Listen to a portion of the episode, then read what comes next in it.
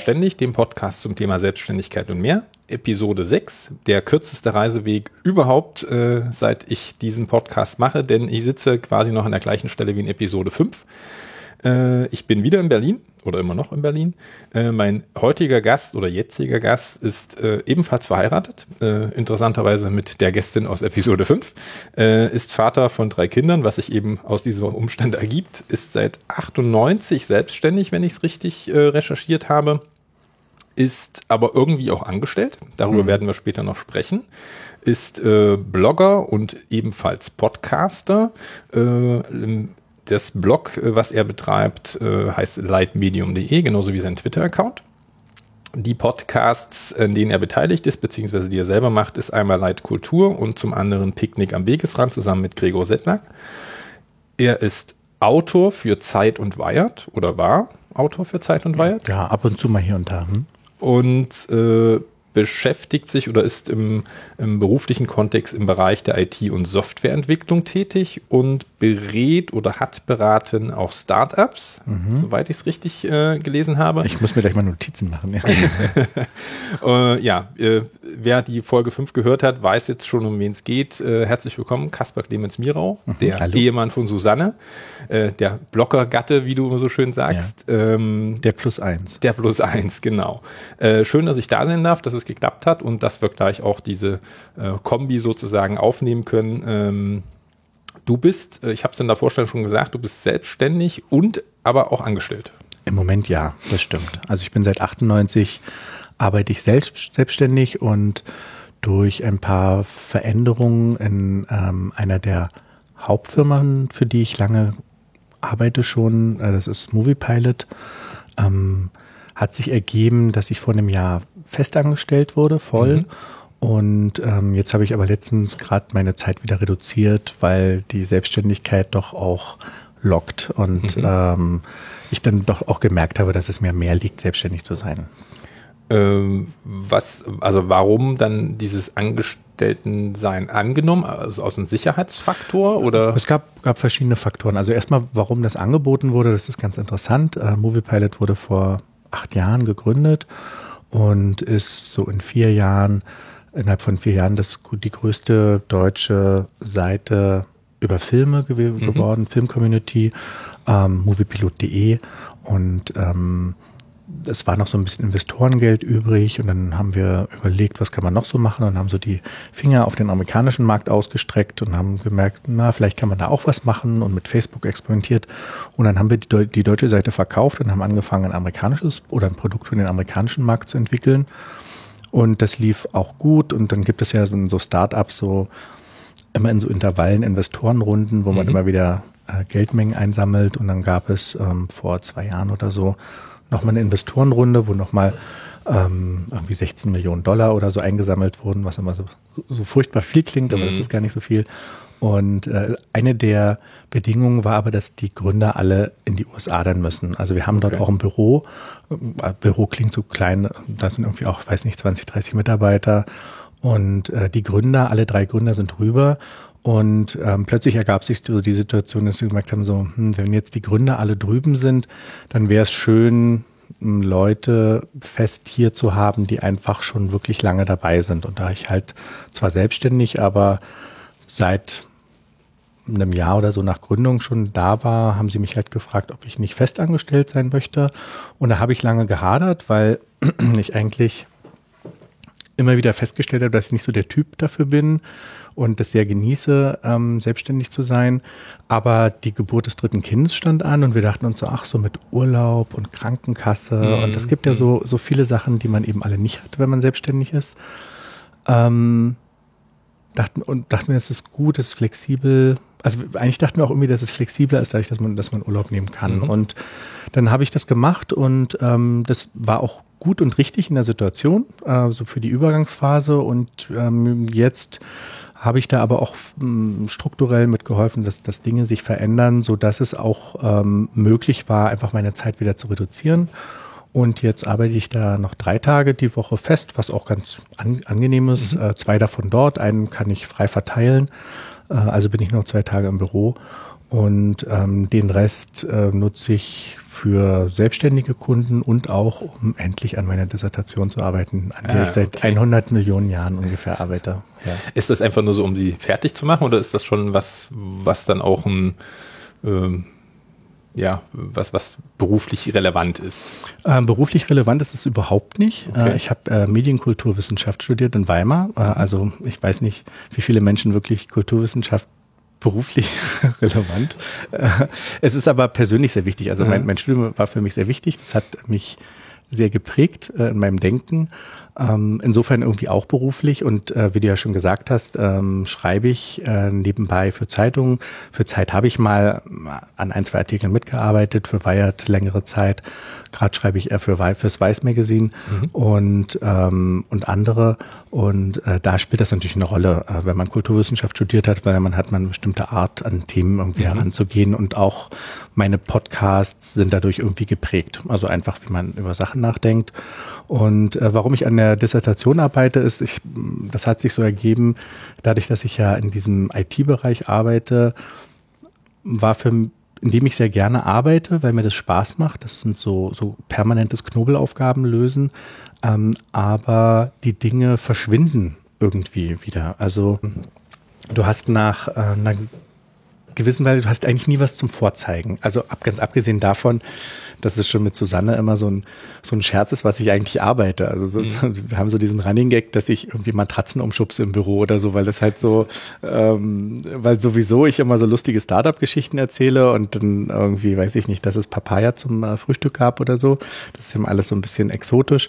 Und ähm, Tatsache ist das aber ein bisschen unbefriedigend für mich. Ähm, dass die Webseiten, an denen ich vor sieben Jahren habe, die gibt es vielleicht noch im Webarchive, ja. Mhm. sehr, aber die Arbeit, die ich da gemacht habe, die ist sowieso nie sichtbar. Und das war auch einer der Gründe, warum ich studiert habe und das eben sehr gerne gemacht habe. Und das ist eben nochmal was ganz anderes, an so einem langfristigen Projekt zu arbeiten und dann vielleicht irgendwann, äh, so ich es dann schaffe, mal so ein großes Buch in der Hand zu halten, das man irgendwie geschaffen hat. Dann hat man so sein Jodeldiplom, würde, würde Loriot sagen. Ja. Aber du hast ja, also du hast ja gesagt, du hast das äh, Kulturwissenschaft studiert, was ja aber mit dem, was du beruflich machst, eigentlich so gut wie gar nichts zu tun hat. Es hat mit dem prinzipiell nichts zu tun und jetzt ist Kulturwissenschaft ein sehr breites Fach, also es hat auch mit allem was zu tun und ich habe Tatsache ähm, meine Diplomarbeit zum Beispiel geschrieben über automatisierte Textverarbeitung in den 70er, 80er Jahren. Also da kommt man plötzlich wieder ran. Ich habe dort also angefangen, mich historisch mit dem zu befassen, was ich heute mache. So dass es, also ich kenne Tatsache relativ gut die historischen Hintergründe von Programmiersprachen mhm. und von Programmierern. Das bringt mir beruflich kaum was bis nichts. Ähm, aber die Überlappung ist auf jeden Fall da.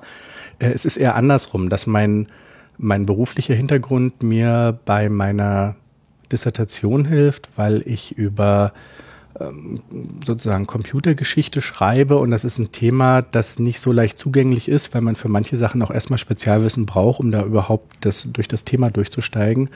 Und äh, dadurch dreht sich das sozusagen eher andersrum. Und äh, man würde das jetzt vielleicht als, könnte das als Liebhaberei ähm, bezeichnen. Es gibt einen Hintergrund, dass es gibt einen leichten beruflichen Hintergrund. Ich möchte mir mit der Dissertation offen halten, irgendwann noch mal was anderes zu machen. Also wenn okay. du in Deutschland ist das ja noch so, wenn du jetzt einen Doktortitel hast, ähm, hast du die Möglichkeit, eher noch mal einen Lehrauftrag zu mhm. bekommen mhm. oder so. Und ähm, der Bereich, in dem ich arbeite, dieser IT-Bereich, ist ein Bereich, in dem du dich ja permanent weiterbilden musst. Also du musst die ganze Zeit technisch am Ball bleiben, mhm. ansonsten bleibst du irgendwo auf der Strecke, dein Kundenstamm, äh, dein Kundenstamm schränkt sich ein und du musst dir dann überlegen, wo du bleibst. Und das ist, je älter du wirst, desto anstrengender mhm. ist das. Also das ist einfach so. Äh, also ich habe ja, wie, du ja gesagt hast, 98 angefangen, äh, irgendwie mit HTML-Seiten stricken und jetzt mache ich äh, Serverorchestrierung, wie es so schön heißt. Und da liegen sehr viele Schritte dazwischen. Und ständig drängen auch junge Menschen natürlich auf den Markt äh, mit neuen Technologien. Und die Frage ist, was will man eigentlich machen, wenn man 55 ist? So, mhm. will ich dann immer noch die ganze Zeit technologisch am Ball bleiben? Und ich glaube nicht. Und deswegen ist die Dissertation Tatsache auch eine Investition in die Zukunft. Sagen, naja, wenn das klappt und ich einen Doktortitel habe, dann kann das sein, dass man später vielleicht auch nochmal was ganz anderes macht. Also, mhm. dass es zumindest einfacher wird, was anderes zu machen. Äh, du hast 1998 angefangen. Wir sind, glaube ich, ein Jahrgang, 78. Mhm. Mhm. Äh, das heißt, das war so die Studienzeit bei dir noch? Nee, äh, 98 ähm, ist bei mir Abitur. Ah, Ach, ne, Ah, gut, ich habe kein Abitur gemacht, deswegen ist die Zeit bei mir schon weg. Okay. Da war ich schon in der Lehre. Ähm, okay, das heißt, während des Abiturs hast du schon. Äh das, das, das überlappte sich so ein bisschen. Ich kann mhm. dir sogar genau die Situation beschreiben, in der ich okay. selbstständig geworden bin. Super. Ähm, ich habe gewohnt in Hackischen Höfen damals noch mit, äh, mit meiner Familie. Ein Bereich in Berlin? Genau, ein, achso, genau. Es ist in Berlin Mitte, so ein, so ein Touri-Ort mittlerweile und das war auch mal so ein normaler Ort, wo Menschen einfach gewohnt haben. Und in der Sophienstraße ist so eine ganz kleine Straße dort, da gab es einen winzigen Computerladen, wie es sie früher ja noch eher gab. Da mhm. gab es ja noch so Computerlädchen so um die Ecke. Mhm. Und da gab es einen ganz, ganz kleinen Computerladen und ich war in dem Laden, um irgendwas zu kaufen. Ich sag mal, Arbeitsspeicherriegel oder so, mhm. so Dinge, die man früher was noch so, früher halt so was, gemacht hat, was man genau. früher so gemacht hat. Ja, heutzutage hat man meistens Computer, wo man sowas gar nicht mehr reinstecken kann. Ich stand da also in dem Laden und da kam ein Typ rein, ähm, der so ein bisschen angepankt aussah und im gebrochenen Deutsch den Verkäufer fragte, ob er ihm eine Webseite verkaufen kann. Also einfach so, ja, können Sie mir eine Webseite machen, so mit, mit so ein bisschen, ich weiß mhm. gar nicht, ich weiß gar nicht mehr, wo der herkam. Und der meinte, nee, keine Ahnung. Äh, und der ging wieder raus und ich dachte, jetzt, jetzt mache ich so. Mein Hintergrund bis dahin war, während der Schulzeit, ähm, äh, ich bin, bin so technisch in dieser Generation noch so mit Mailboxen aufgewachsen, also dass man so mit einem Modem sich in Mailboxen eingewählt hat und dann kam so langsam das Internet an und das war mit Windows 3.11 alles noch sehr kompliziert äh, ins Internet zu gehen. Ähm, äh, und dann hat man so die ersten Webseiten gebaut, noch ganz mit Hand und damals schon so animierte GIFs, so, so, so mhm. Briefkästen, die sich geöffnet und ja, geschlossen ja. haben und so. Das war so mein technologischer Hintergrund. Und ich dachte, hey, ich kann natürlich Webseiten bauen. Und für damalige Verhältnisse war das, glaube ich, auch gemessen an der Gesamtbevölkerung ein, schon ein enormer Wissensvorsprung. Mhm. Also bin ich einfach rausgegangen und habe gesagt, hier, ähm, 100 Mark. Ne? Ähm, für 100 Mark äh, äh, baue ich dir eine Webseite. Und der wollte für ein äh, Festival eine Webseite haben, das ähm, war zum Sonnenuntergang, äh, zu, zur Sonnenfinsternis in Bulgarien oder irgendwie sowas. Da hat er irgendwie ein Festival organisiert. Und dann habe ich mit Frontpage, dem äh, Microsoft Webseiten-Editor, den es damals gab, eine ich glaube, bestürzend hässliche Webseite gemacht. Äh, aber Gibt's ich habe sie noch? gemacht. Die, nee, leider nicht. äh, äh, ähm, ähm, und ich glaube, ich habe auch alles falsch gemacht, was Copyright anging. Irgendwelche Bilder, das, das war ja wirklich damals auch echt noch wilder mhm. Westen und man wusste es auch einfach nicht besser.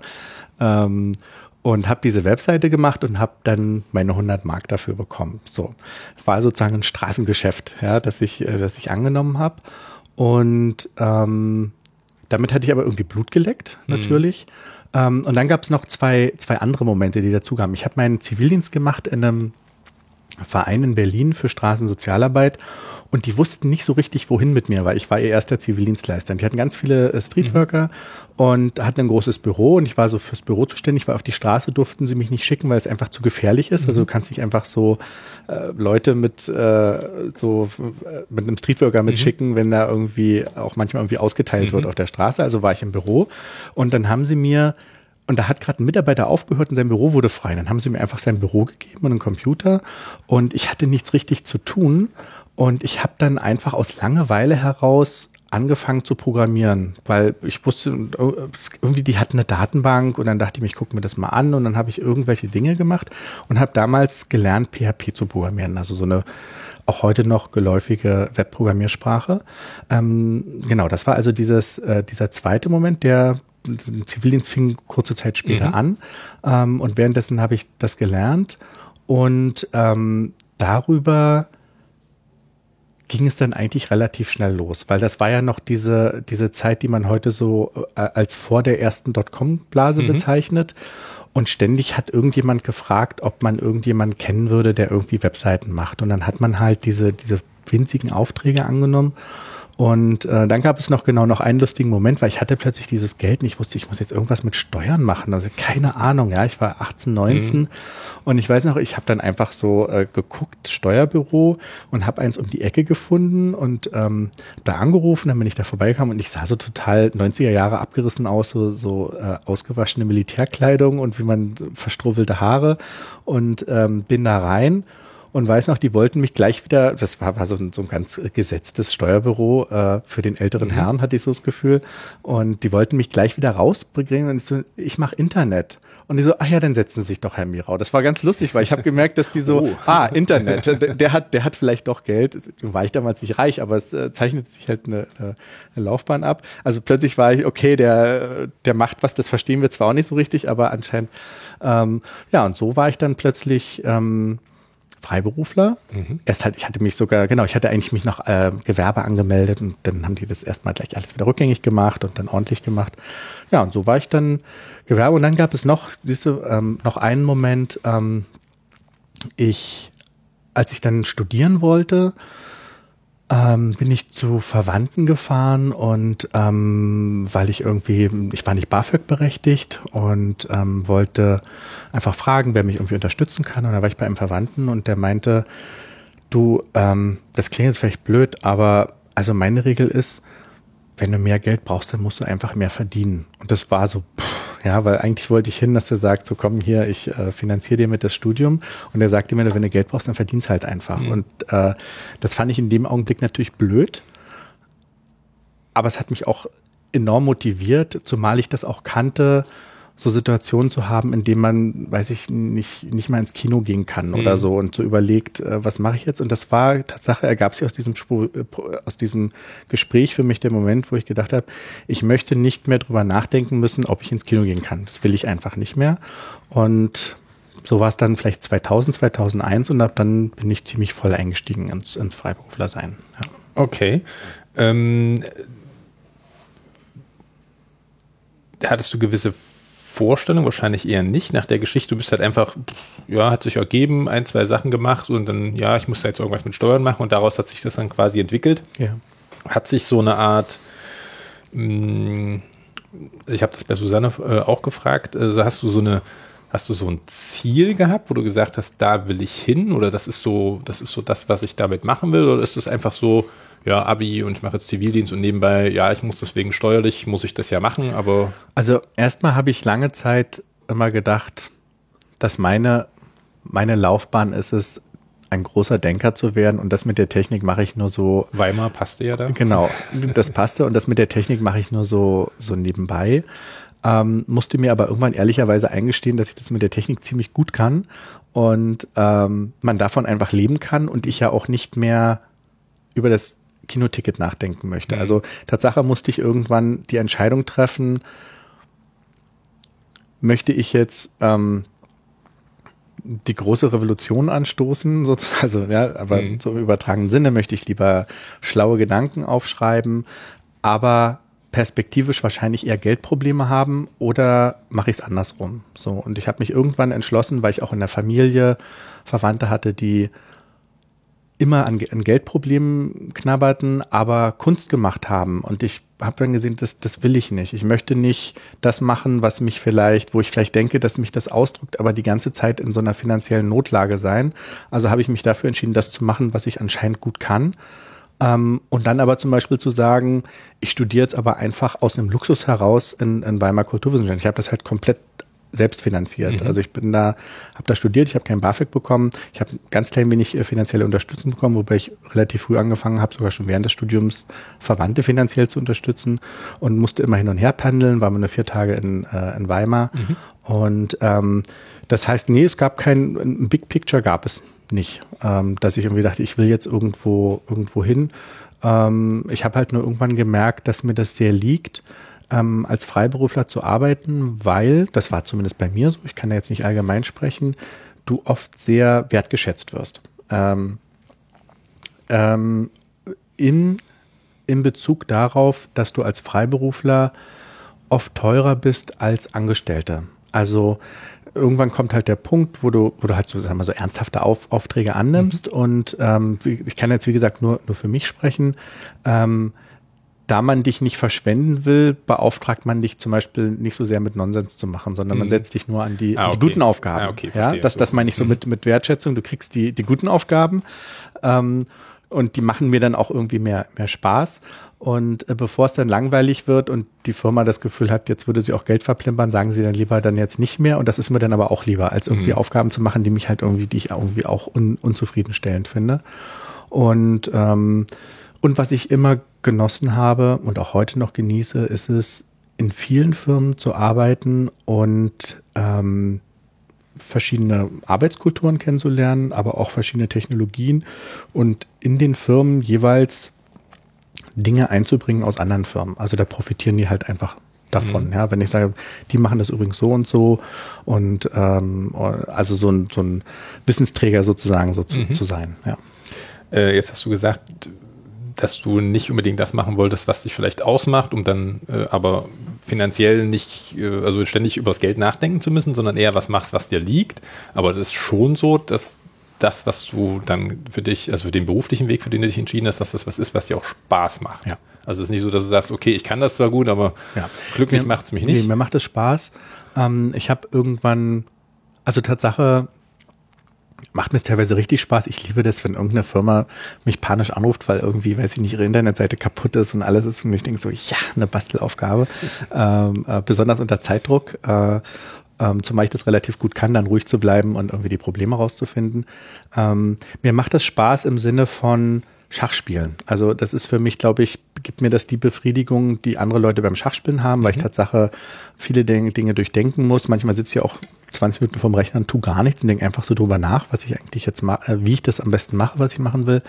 Ähm, aber eben nicht die Befriedigung im Sinne von, ich habe jetzt ein Haus gebaut und das wird 20 Jahre dort stehen und äh, das kann ich jetzt rumzeigen. Das sozusagen, ich musste ähm, mich davon verabschieden, eben also es ist keine wirkliche Selbstverwirklichung, aber es ist ein sehr befriedigendes Gefühl, was, was ich mache. Und das ist wirklich gut genug. Also das musste ich auch irgendwann anerkennen, dass das ähm, dass ich da was habe, was viele nicht haben. Also dass ich das, Glück hatte, äh, in, einem, äh, in einem Beruf irgendwie Talent zu haben, ähm, der gut bezahlt wird und der mir Spaß genug macht, dass ich jetzt nicht das Gefühl habe, irgendwie ich mache was, was ich überhaupt nicht will. Also mhm. so ist es halt wirklich nicht. Ähm, ich hatte es in der Vorstellung gesagt, Startup-Beratung, ist das was? Also, also, jetzt hatten wir es vom Programmieren, das ist ja, ja, das eine, aber das heißt, du gehst auch in, in, Unternehmen rein und sagst denen quasi, hey, ihr wollt jetzt da irgendwas reißen, so und so müsst das machen.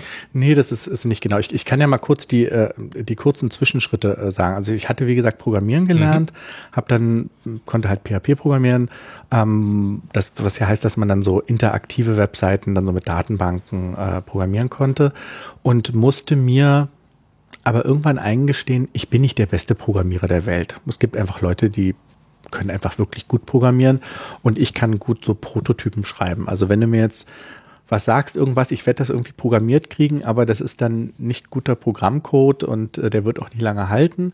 Aber ähm, es reicht, um aber es reicht erstmal, es so, geht. Ja, äh, das, das kann ich. Ähm, und irgendwann bin ich reingerutscht mehr in diese Linux- und, und Server-Geschichte, mhm. ähm, die mich irgendwie auch sehr gereizt hat, so dieses magische dieser Textkonsole.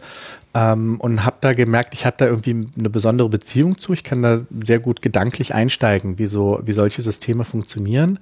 Habe auch irgendwann für mich entdeckt, was, ich da, was man da eigentlich macht, ist wirklich Datenverarbeitung. Also du musst du in Datenströmen denken. Da sitzt ein Benutzer, ruft eine Webseite auf, das gibt mhm. eine Datenbank, musst die ganze Zeit drüber nachdenken, wie gelangen die Daten da so durch. Und ähm, da bin ich dann langsam gelandet und habe lange Zeit unglaublich viele kleine Kunden gehabt und ähm, ich habe nie Werbung gemacht. Also ich habe jetzt nie wie Anzeigen für mich geschaltet, sondern eigentlich bin ich immer über also Mund-zu-Mund-Propaganda. Mhm. Habe ich dann du, ich habe gehört, äh, du wurdest mir empfohlen. Das ist so, mhm. dass ich immer neue Kunden gekommen bin. Und ähm, irgendwann hatte ich den Impuls mit zu sagen, ich glaube, es ist nicht gut, so wie ich das eine Weile gemacht habe, anzubieten, dass ich alles kann, weil ich konnte alles. Mhm. Also du, ich konnte halt Webseiten programmieren und Server aufsetzen. Und dann dachte ich, dieses alles, das ist da denkt man, dass es gut ist, äh, weil denkt man, hey, ich kann alles. Mhm. Ähm, aber die Leute suchen nicht nach jemandem, der alles kann, sondern eigentlich haben Firmen ja oft ein konkretes Problem, für den sie jemanden suchen. Mhm. Ähm, und da habe ich gedacht, vielleicht ist es besser, sich auf was Konkretes zu spezialisieren. Und ich hatte halt gemerkt, ich konnte das mit den Servern ganz gut. Ähm, damals fing das so an, dass so Virtualisierung aufkam. Mhm. Da war ich relativ früh dabei, mich damit auszukennen. Und dann habe ich mir so ein paar Stichpunkte rausgegriffen und sage, okay, ich kenne mich gut aus mit Linux-Servern, ich kenne mich gut aus mit Virtualisierung und plötzlich kamen viel mehr Aufträge rein als vorher. Mhm. Das war für mich so ein Aha-Erlebnis, weil natürlich, wie, wie, gesagt, die Firmen haben bestimmte Probleme, nach, nach, nach denen sie, äh, für die sie Lösungen suchen. Und so habe ich eigentlich mich immer mehr spezialisiert. Also ich habe sozusagen von, von so ganz breit bin ich immer mehr in die Spezialisierung gegangen. Und ähm, irgendwann habe ich gemerkt, ähm, da bin ich so, habe ich so angefangen bei Startups zu arbeiten und habe gemerkt, wow, das ist irgendwie ganz anders. So, also weil ich hatte auch schon so ganz großen Agenturen gearbeitet.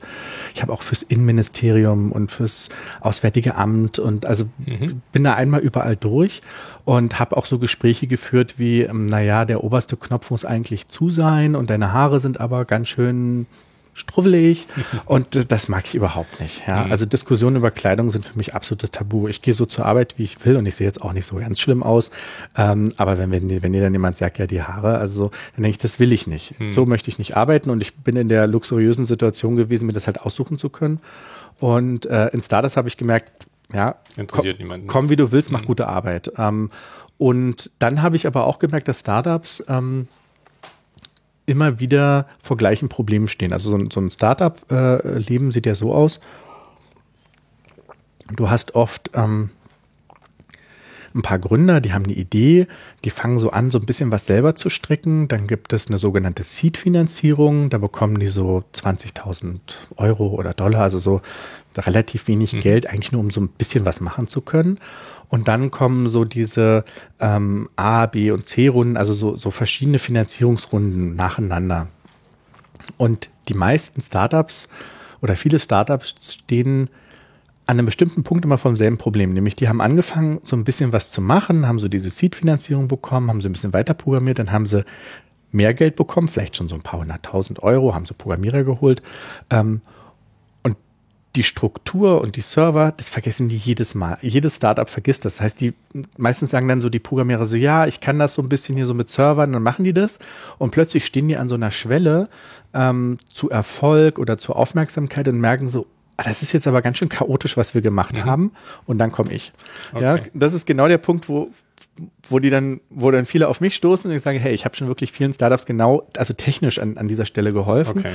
Und dann komme ich und bringe da Struktur rein, sage auch, hey, ich habe das schon öfters gemacht, alles wird gut und so, keine Probleme. Also es geht quasi nicht um, um Beratung, wie die ihr Geschäftsmodell aufbauen, Geschäftsmodell sondern eher nicht, so ja. die, der technische Background, die, die Grundstruktur, genau, die notwendig geht, ist, um das Unternehmen, genau. sag ich mal, das technisch überlappt sich ein bisschen. Also mhm. das, ähm, das, was ich eigentlich verkaufe, ist schon die technische Beratung und auch mhm. also wirklich das Tun. Ähm, aber dadurch, dass ich schon in so vielen Startups war, ähm, je nach Startup ähm, nehmen die das sehr gerne an, wenn ich ihnen sage, übrigens, ähm, so strukturieren Programmierer an anderen Firmen übrigens ihre Arbeit. Mhm. Ähm, also die sind da einfach auch offen und neugierig. Also dadurch, äh, wenn du, also wenn du schon viele Firmen gesehen hast und mit meinen äh, 38 Jahren bin ich mittlerweile schon alt, wenn ich in einem Startup mhm. helfe. Ja, die sind meistens irgendwie Mitte 20 mhm. und dann mhm. kommst du da so als Opa, echt, ja, als Opa und erzählst vom Krieg. Äh, aber die nehmen das eigentlich gerne an. Äh, wenn du sagst, ihr könnt ja mal drüber nachdenken, das und ihr könnt auch mal drüber nachdenken, vielleicht äh, organisiert ihr eure Arbeit besser über das Tool. Und das ist so eine so etwas, was ich so en passant einfach mit, mit verkaufe. Einfach so Erfahrungen mitbringen oder manchmal die auch dran bestätigen, zu sagen, ja, das habe ich schon öfters so gesehen. So. Genau, weil ne, oft sind es halt wirklich einfach junge Leute, die haben eine Idee, die haben das nicht schon oft vorher gemacht. Und wenn dann jemand kommt, der schon älter ist und sagt, ich habe das so in anderen Startups auch schon gesehen oder probiert doch mal das aus und findet irgendwie euren Weg, dann nehmen die das ja gerne an und dadurch ergibt sich so eine, so eine Mehrfachdienstleistung. Hm. Okay, also die, die Erfahrung verkaufst du dann ein Stück weit auch natürlich ja. mit in, äh, aus anderen Bereichen. Ähm, gut, kommen wir mal zum, zum Tagesablauf deiner Selbstständigkeit. Ein bisschen was haben wir bei Susanne ja schon gehört. Du bist der Frühstücksbeauftragte. Ja. Äh, ich habe auch schon dein, äh, deine Kreationen, die am Wochenende immer bei Instagram zu bewundern sind, äh, empfohlen. Was, wie sieht so für dich der, der, sicherlich ist jeder Tag immer so ein bisschen anders, aber so, so der Grund, die Grundstruktur eines, eines Tages, wie sieht das bei dir aus? Ähm, Grundstruktur sieht so aus, dass ich eigentlich, also ich stehe immer sechs Uhr noch was auf und ich gehe morgens immer als erstes kurz ans Handy Okay. und gucke ganz kurz, ob nachts irgendwo was zusammengebrochen ist. Ich bin mittlerweile Gott sei Dank nicht mehr in der Situation, dass ich irgendwie Bereitschaftsdienste habe. Mhm. Also ich hatte auch Phasen in meinem Leben, wo ich mit Kunden irgendwie vereinbart hatte, so Reaktionszeiten, dann irgendwie innerhalb von so und so viel Stunden. Und ähm, dadurch, dass wir jetzt aber Kinder haben, ähm, passte das irgendwann nicht mehr zu mir. Das heißt, wenn ich jetzt auch einen Kunden habe, einen neuen, äh, mit dem so mal, in Verhandlung bin, sage ich immer, das Einzige, was ich für euch nicht leisten kann, ist euch zu garantieren, dass ich zu bestimmten Zeiten ansprechbar bin. Was ich denen aber immer garantieren kann, ist, dass ich ziemlich gut erreichbar bin. Ähm, das heißt aber trotzdem gehe ich morgens erstmal kurz ans Handy, guck, guck einfach SMS, E-Mails, ist da irgendwas? In der Regel ist nichts, manchmal aber schon. Selten Mhm. ist da eben was. Ähm, und dann sollte da was sein und ich denke mir, okay, das ist jetzt wichtig genug, dann sage ich, okay, ich muss mich da jetzt irgendwie drum kümmern. Ähm, das ist aber, wie gesagt, meist nicht der Fall. Mache ich Frühstück, bringe die Kinder äh, in, in, in Schule und Hort. Also wir reden jetzt ja von einem normalen Arbeitstag. Dann nehmen wir mal einen, einen selbstständigen Arbeitstag. Dann mache ich mir morgens oft eine Liste, was ich machen will an dem Tag. Ich habe Tatsache immer wieder eine schwierige, ich bin nicht sehr gut darin, meine Zeit zu strukturieren. Bin ich einfach, ich bin da wirklich schlecht drin. Und äh, immer wieder sage ich mir, du bist ja wirklich der Totalversager, du kannst dir nicht gut Pläne machen und abarbeiten. Dann denke ich mir aber, Moment mal, aber irgendwie funktioniert das ja anscheinend ganz gut, was, was du tust. Also ich muss mich dann manchmal auch sozusagen selber von, von mir selbst in Schutz nehmen. Ähm, ich habe ich arbeite so Inbox-orientiert. Also alles, was in meiner Inbox ist, ist gilt als nicht, äh, als nicht abgearbeitet. Und jetzt habe ich Kunden. Also Inbox im Sinne von E-Mail-Post. Genau, ich meine, meine das, das E-Mail-Postfach. Also äh, alles, was erledigt ist, wird archiviert oder Antworten heißt ja auch, dass dann die Mail antworten und archivieren heißt, die Mail ist erstmal weg. Dann ist der andere am Zug. So. Ähm, und das heißt, ich gehe auch dann einfach zum Beispiel in mein E-Mail-Postfach, gehe einfach mal so die Liste, das sind Gott sei Dank nie so viele Mails drin, so zwischen 50 und 100, was ich jetzt nicht so, so viel finde. Für mich wäre das schon wieder sehr viel. Ich kriege aber wirklich sehr, sehr viele Mails. Ähm, und äh, so zwischen 50 und 100 Mails, dann gehe ich die so, so ein bisschen durch ähm, und picke mir welche raus, an denen ich arbeite, weil sie entweder auch dringend bearbeitet werden müssen ähm, oder auch auf die ich einfach Lust habe. Also es, ich habe ja wie gesagt verschiedene Kunden und ähm, manchmal denke ich mir so, ah ja, da ähm, weiß ich nicht, an dieser Aufgabe heute basteln, äh, da habe ich Lust drauf auch abhängig davon, wie müde ich bin. Also dadurch, dass wir Kinder haben, gehört es für mich einfach auch zum, zum Lebensalltag dazu, oft müde zu sein. Und müde sein heißt bei mir entweder sehr unproduktiv sein oder sehr produktiv sein. Also Okay. ähm, da habe ich auch mal, ich habe da mal so ein bisschen nachgelesen, es gibt viele Leute, die Tatsache müde, dass sie sagen, dass wenn sie müde sind, dass sie sehr produktiv werden.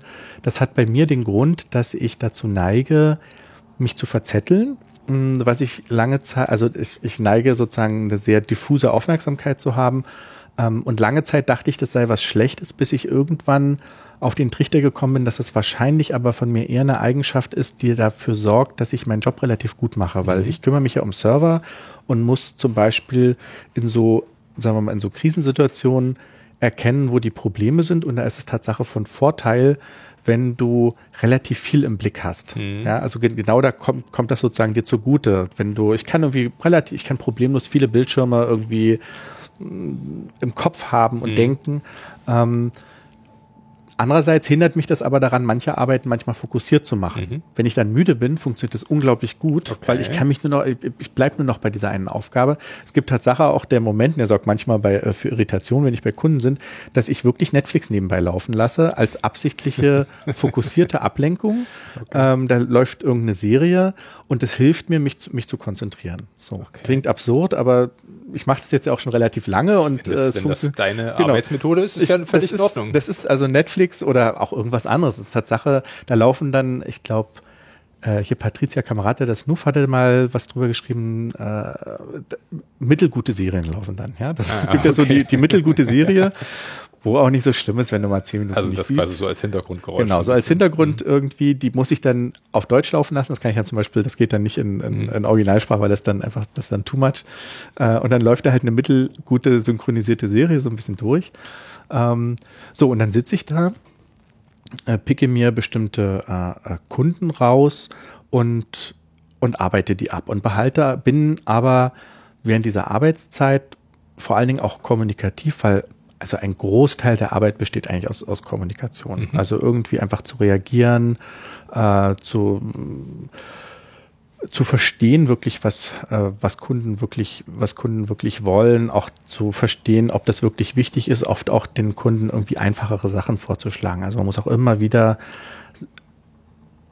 also Kunden sind sehr dankbar, wenn man ihnen eigentlich sagt, du, das geht auch alles viel, viel einfacher. Und zum Beispiel mache ich mich oft selber dadurch arbeitslos ähm, oder arbeitsarm, dass Kunden zu mir kommen und sagen, du, ich, ich hätte gerne ein Ticketsystem. Ähm, da, so, da müssen wir dann einen Server mieten und dann installieren wir ein Ticketsystem und sage ich, das könnt ihr alles machen. Ähm, aber was ich in Startups gelernt habe, es gibt ja so, so, so Startups-Philosophien äh, und eine ist, tu nur das, was dein Geschäftsmodell ist.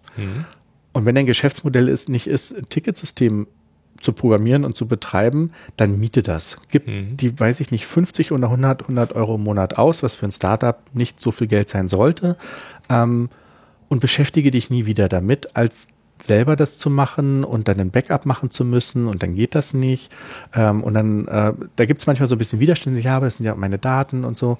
Äh, und da ist zum Beispiel oft bei mir, was ich sehe, ja, aber konzentriert euch doch auf das, was, was ihr wirklich machen wollt und kriegt das aus eurem, aus eurem Kopf drauf. Und oft habe ich dann so Kunden, äh, die sagen, nee, wir wollen das, und dann sage ich auch, ist okay, was ja ihre Entscheidung. Und dann so ein Jahr später geht das System kaputt, das Backup war nicht richtig, alles blöd. Ich sage so, vielleicht ist dann jetzt ja der Punkt, äh, wo ihr euch dann lieber auf, auf euer Geschäftsmodell ähm, ähm, äh, äh, konzentriert.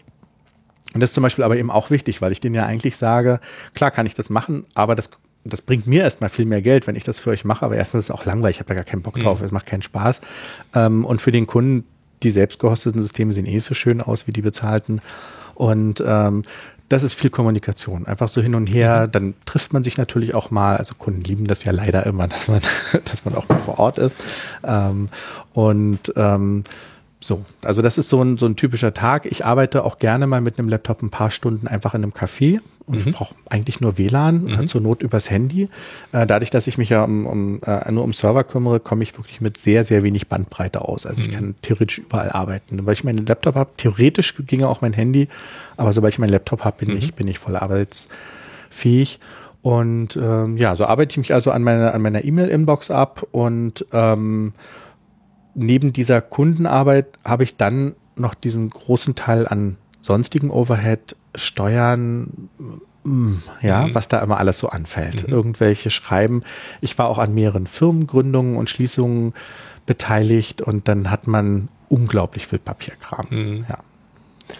Äh, wie vereinbarst du dieses Angestelltsein zwischendrin mit? Also ist das, ist das leicht zu handeln? Weil du ja sagst, okay, das sind jetzt Montag und Mittwoch zum Beispiel, Ja. habe ich halt den, den Angestellten-Part, da kümmere ich mich dann nicht um die selbstständigen äh, Geschichte. Ähm, also erstmal, ich bin ja schon sehr, sehr lange äh, bei, beim MoviePilot. Die Vertrauensbasis ist ja prinzipiell sehr groß. Ich bin zwei Tage die Woche dort, den anderen Tag verteile ich eben. Manchmal gehe ich einfach noch einen Tag hin, weil ich auch irgendwie Lust habe. Oder jetzt war zum Beispiel jemand gerade im, äh, in Elternzeit und dann dachte ich mir, okay, dann ist es vielleicht gut, wenn ich dann dafür da bin, weil der war auch eher so senioriger und dann bin ich lieber auch Senioriger. ja, bin ich halt, ja. Also die Programmierer sind da halt eher unter 30. Dann bist du halt mit äh, fast 40 bist du halt Senior. Ähm, was einfach mit Erfahrung zu tun hat und auch mit Ruhe und manchmal zu sagen, Jungs, äh, ähm, macht's mal einfacher. Chillt mal. Genau, chillt mal. Ähm, und äh, ich arbeite in diesen zwei Tagen, in denen ich dort bin, halt für die Firma, in der ich bin.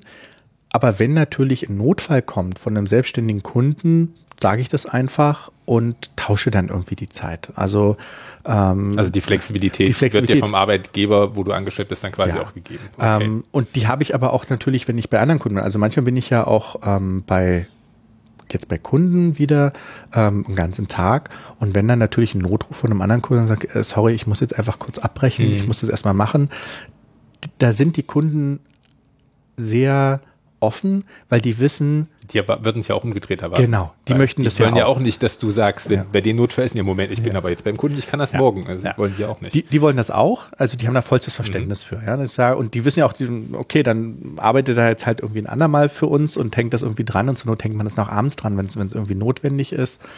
Wobei ich das mittlerweile alles sehr einschränke. Also früher habe ich auch äh, an einem Tag mal irgendwie äh, 16 Stunden gearbeitet irgendwie, weil man jünger ist und das auch Mhm. leisten kann und dann hast du aber drei Kinder und wenig schlafen, dann schaffst du es auch irgendwann nicht mehr. Theoretisch kann ich aber auch sagen, ich muss jetzt zwei Stunden erstmal die Probleme lösen und ich mache euren Zeug noch heute Abend irgendwie. Mhm. Das, sowas kann man eigentlich schön, schön schichten. Sowas muss aber auch mit der, mit der Familie na, natürlich besprochen werden, dass man das irgendwie klärt, dass, die, dass alle das wissen, wie die Arbeit funktioniert. Und hier wissen aber auch zum Beispiel zu Hause alle, wenn ich sage, es gibt jetzt gerade einen Notfall, um den muss ich mich kümmern, dann wissen die, okay, das muss er jetzt irgendwie machen. Das ist wichtig, dann ist nicht so irgendwie Gestöhne, so, äh, Papa arbeitet oder so, sondern die wissen, okay, das muss er jetzt wirklich tun. In, in, äh, und es bringt ja seinen Teil zum Familieneinkommen Mhm. irgendwie mit, mit dazu. Aber dadurch, dass ich sehr offen den, den Kunden das kommuniziere, ich habe eh gelernt, dass es sehr, also für mich, dass es sehr wichtig ist, mit offen, mit Kunden offen zu kommunizieren. Ich war auch früher so, dass mir das ganz peinlich war, wenn ich mal irgendwie, wenn man auch beim ersten Kind, wenn das krank war, dann dachte ich, das ist irgendwie blöd, wenn du jetzt sagst, dein Kind ist krank und dann mir so ganz komplizierte Ausreden habe einfallen lassen, weil man will ja als toller Freiberufler Ja, dastehen, Zuverlässigkeit der ganz wichtig ist. Und irgendwann dachte ich mir so, ich scheiß drauf, ich will nur für Firmen arbeiten, die, Die das akzeptieren. dieses akzeptieren. Und Tatsache kommt das viel besser an. Also wenn man einfach sagt, mein Kind ist krank, äh, ich muss heute zu Hause bleiben, ähm, wenn ihr einen Notfall habt, meldet euch. Weil das kriege ich dann auch noch hin. Irgendwie mit Kind auf dem Arm irgendwie und einer Hand kann ich immer noch helfen. Und wenn du mit so einer, also bei mir äh, und bei meinem Kundenkreis wird Die diese haben ja beide auch, sag ich mal, so einen Job, den du ja auch mal, zum Großteil von zu Hause machen kannst. Du Ja. musst ja nicht irgendwo physisch irgendwo vor Ort stehen und auf Ja. irgendwas draufklopfen. Du kannst ja. auch quasi aus der Ferne Und die äh, Tatsache ist auch so, wenn, wenn du einfach sehr offen sagst, warum du was nicht kannst oder willst, ähm, glaube ich, hilft das auch in so einer langfristigen Beziehung, dass die Leute auch wirklich wissen, dass auch in anderen Gesprächen du ehrlich bist. Ja, also das sozusagen, das wertet auch die anderen Gespräche auf, dass du da nicht irgendwie pokerst oder so, sondern relativ klar und einfach eigentlich Probleme benennst. Mhm. So. wenn ich es richtig gesehen äh, und äh, auch verstanden habe, ist ja das, was du gerade beschrieben hast, äh, der Großteil deiner Arbeit, aber du arbeitest ja auch ein Stück weit in dem Bereich mit, den deine Frau, also Susanne, ähm, äh, ja, ihre Arbeit äh, nennt und äh, ihr habt relativ frisch, glaube ich, die Frau und Herr Mira UG gegründet. Ja. Äh, fand ich sehr amüsant, wo ich das im Impressum gelesen hatte. Ich, ach, das klingt irgendwie äh, witzig. Äh, welchen, welchen Part äh, oder welche, welchen Anteil trägst du daran, äh, außer äh, das Frühstück zu machen? Ähm, also erstmal welchen, also Susanne ist ja sehr erfolgreiche Bloggerin Mhm. und Autorin. Das mit dem Bloggen habe ich angeregt, würde ich behaupten. Mhm. Ja, hat sie auch gesagt, hat das sie auf Band. Gott sei Dank hat sie bestätigt. ähm, ich blogge ja schon seit 2000 oder so. Ich habe Mhm. schon sehr früh aus heutiger Sicht angefangen. Damals war das relativ spät anzufangen Mhm. zu bloggen. Äh, aus heutiger Sicht war das sehr früh. Ähm, und Susanne hat ja viel Eltern-Kind-Kurse geleitet, hat fünf Millionen Ausbildungen gemacht und was sie nicht alles kann und weiß. Und ich habe zu immer gesagt, so, ich glaube wirklich, du solltest anfangen zu bloggen. Und für sie war das eine relativ neue Welt und mm, auch unvorstellbar, dass es da Interesse gibt. Und ich meine, ich glaube schon. Und nun war ich ja auch in Startups schon viel unterwegs, vor allen Dingen bei, bei Moviepilot. Und das Tolle ist, da sind ja sehr flache Hierarchien und ich habe sehr viel auch immer mitbekommen, wie das eigentlich funktioniert mit Inhalten und Facebook. Und Susanne hat dann irgendwann angefangen zu schreiben und am Anfang, so wie das viele machen, noch so relativ steif, so wie ich auch angefangen habe zu bloggen, eher so ein bisschen akademisch und weil sie hat ja einen sehr strengen akademischen Hintergrund, was viele immer so ein bisschen, was viele gar nicht wissen, dass das, worüber sie schreibt, nicht nur ähm, nicht nur ihre Erfahrung als Mutter sind, sondern dass da einfach auch eine, äh, ein Studium dahinter steckt und eine, eine fast angefangene Dissertation. Ähm, und das lockerte sich dann aber bei ihr und sie merkte auch so, hm, das Feedback ist irgendwie gar nicht so schlecht. Und ich habe permanent oder bis heute schleppe ich die ganze Zeit Erfahrungen aus Web-Startups an. Ähm, also ich habe schon relativ früh gesagt, Facebook, du musst Facebook machen. Mhm. So. Und das war damals vor ein paar Jahren, heute macht das jeder, damals haben das schon viele gemacht, aber da muss man eben auch erstmal mit anfangen. Und ich habe natürlich ähm, in den Startups auch gesehen, wie die das machen. Also was gibt's da für Tricks, wie funktioniert das? Ach, Suchmaschinenoptimierung ist meistens Voodoo, außer du achtest auf das und das. Und ähm, ich habe sowieso, also technologisch habe ich einfach natürlich das Blog eingerichtet, weil ich das so, das kann ich so nebenbei, da mhm. muss ich nicht groß drüber nachdenken. Ähm, und dann gebe ich ihr aber mal wieder Tipps. Probier doch mal das aus. Und letztendlich ist es ihre Entscheidung, das zu tun. Ähm, aber immer wieder es probieren. Zum Beispiel haben wir, habe ich mal angeschleppt, ähm, WhatsApp. Wir machen mhm. jetzt WhatsApp. So, und niemand hatte damals WhatsApp gemacht. Also das quasi die, die Blog-Geschichten über WhatsApp in genau, so einem Kanal dass, dass man, werden. dass man ihr Blog über WhatsApp abonnieren konnte. So, und dann habe ich ein, ein, iPhone besorgt und eine Karte und habe das irgendwie mir angeguckt, wie es funktioniert mit dem Broadcast. Das war alles total kompliziert. Mhm. Aber innerhalb kürzester Zeit hatte sie ein paar hundert Abonnenten per WhatsApp, die sich jeden Morgen eine Push-Nachricht aufs Display schicken lassen über einen Blogartikel. Der Traum von jeder Firma. Also mhm. da, ja, jeden Morgen aufs Display zu kommen. Haben wir eine Weile gemacht, dann haben wir es auch gemessen, bringt das eigentlich was? Und irgendwann haben wir gesagt, okay, wir stampfen das wieder ein, aber tolle Erfahrung, wieder was gelernt. Und so probieren wir auch viele Sachen aus. Mhm. Newsletter ausprobieren, nicht nur auf Facebook-Traffic äh, sich verlassen, sondern äh, Traffic zu diversifizieren. Also es gibt da sehr viele sehr strategische Entscheidungen, mhm. Äh, das Blog auf HTTPS umzustellen, weil und ähm, das findet die ganze Zeit im Hintergrund statt und das sind Sachen, die ich immer mit anbringe als Idee. Susanne bei manchen Sachen sagt sie, mach das mal einfach, weil es eh was Technisches mhm. ist. Bei manchen Sachen sagt sie, sie muss da irgendwie drüber nachdenken. Viele Sachen scheitern einfach an Zeit. Also mhm. wir bräuchten irgendwie einen 30-Stunden-Tag, mhm. dann, dann würden wir noch viel mehr machen. Und äh, das ist das, was ich sowieso immer mache. Und dann hast Susanne organisatorisches, also ähm, Finanzamt und so eine Sachen. Das ist wirklich überhaupt nicht ihrs. Ähm, und liegt wahrscheinlich den wenigsten. Das liegt wahrscheinlich den wenigsten und ich habe aber einfach eine relativ lange Erfahrung damit. Mhm. Also ich habe halt seit 98 äh, kenne ich mich mit dem Finanzamt aus. Das liegt mir auch nicht, aber ich kenne die Begrifflichkeiten mhm. und so und ähm, deswegen äh, habe ich da fr früh angefangen zu helfen, auch einfach Programme zu zeigen. Also guck mal, hier gibt's was zum Rechnungsschreiben oder irgendwie so. Mhm. Einfach aus, aus meiner Erfahrung. Und oft ist es bei uns so reingegangen, Susanne sagt, aha, mh. und zwei Jahre später sieht sie das bei mir und sagt, warum hast du mir das nicht gesagt? Ich so, Moment mal, das habe ich dir schon vor zwei Jahren empfohlen. Äh, aber dann kommt das irgendwie. Und da guckt sie sich Sachen ab, einfach daraus, dass ich so eine selbstständige Routine habe. In der Frau und Herr Mira OG, die hat den, den Hintergrund, dass, ähm, also Susanne hat ja einen einen Blog und verdient äh, über das Blog Geld, so wie das viele tun, äh, mit Bannerwerbung, was sie nicht mag. Deswegen macht sie es relativ, also mhm. sie will es nicht zu viel machen, sagen wir es mal so. Und äh, Advertorials, mhm. genau. Ähm, das funktioniert auch gut. Aber ähm, das ist jetzt nicht die beliebteste Einnahmequelle bei mhm. vielen Bloggern, weil es funktioniert gut, man kann damit gut Geld verdienen. Es hat immer so Vor- und Nachteile. So es, hat so ein, es hat so ein Geschmäckle, wobei ich Tatsache sagen muss, dass Susanne es wirklich ziemlich gut macht. Also Tatsache schreibt sie Advertorials, die auch wirklich, obwohl halt klar draufsteht Werbung, mhm. auch wirklich geteilt werden, weil sie ja, sie hat da so ein, so ein Händchen für uns auch nicht zu viel macht. Sie hat da sehr, sehr, sehr strikte Regeln, an, an, an die sie sich mhm. hält. Aber ich habe das war eben auch wieder so ein Beratung, gesagt lass uns trotzdem gucken, wie können wir diese große Aufmerksamkeit, die du jetzt hast, auch nutzen, um vielleicht auch ein nachhaltiges, noch anderes mhm. Standbein aufzubauen. Und äh, darüber ergab sich eigentlich dieses Crowdfunding, über das ihr bestimmt genau, geredet habt. Genau. Ähm, und bei so einem Crowdfunding muss man sich dann einfach überlegen, was man da mit einer Firma macht. Nun mhm. ist Susanne so, dass sie das sehr mag, abgesichert zu sein. Also mehr noch als ich. Ich bin noch so ein bisschen sportlicher unterwegs, was so geschäftliche mhm. Risiken mhm. angeht.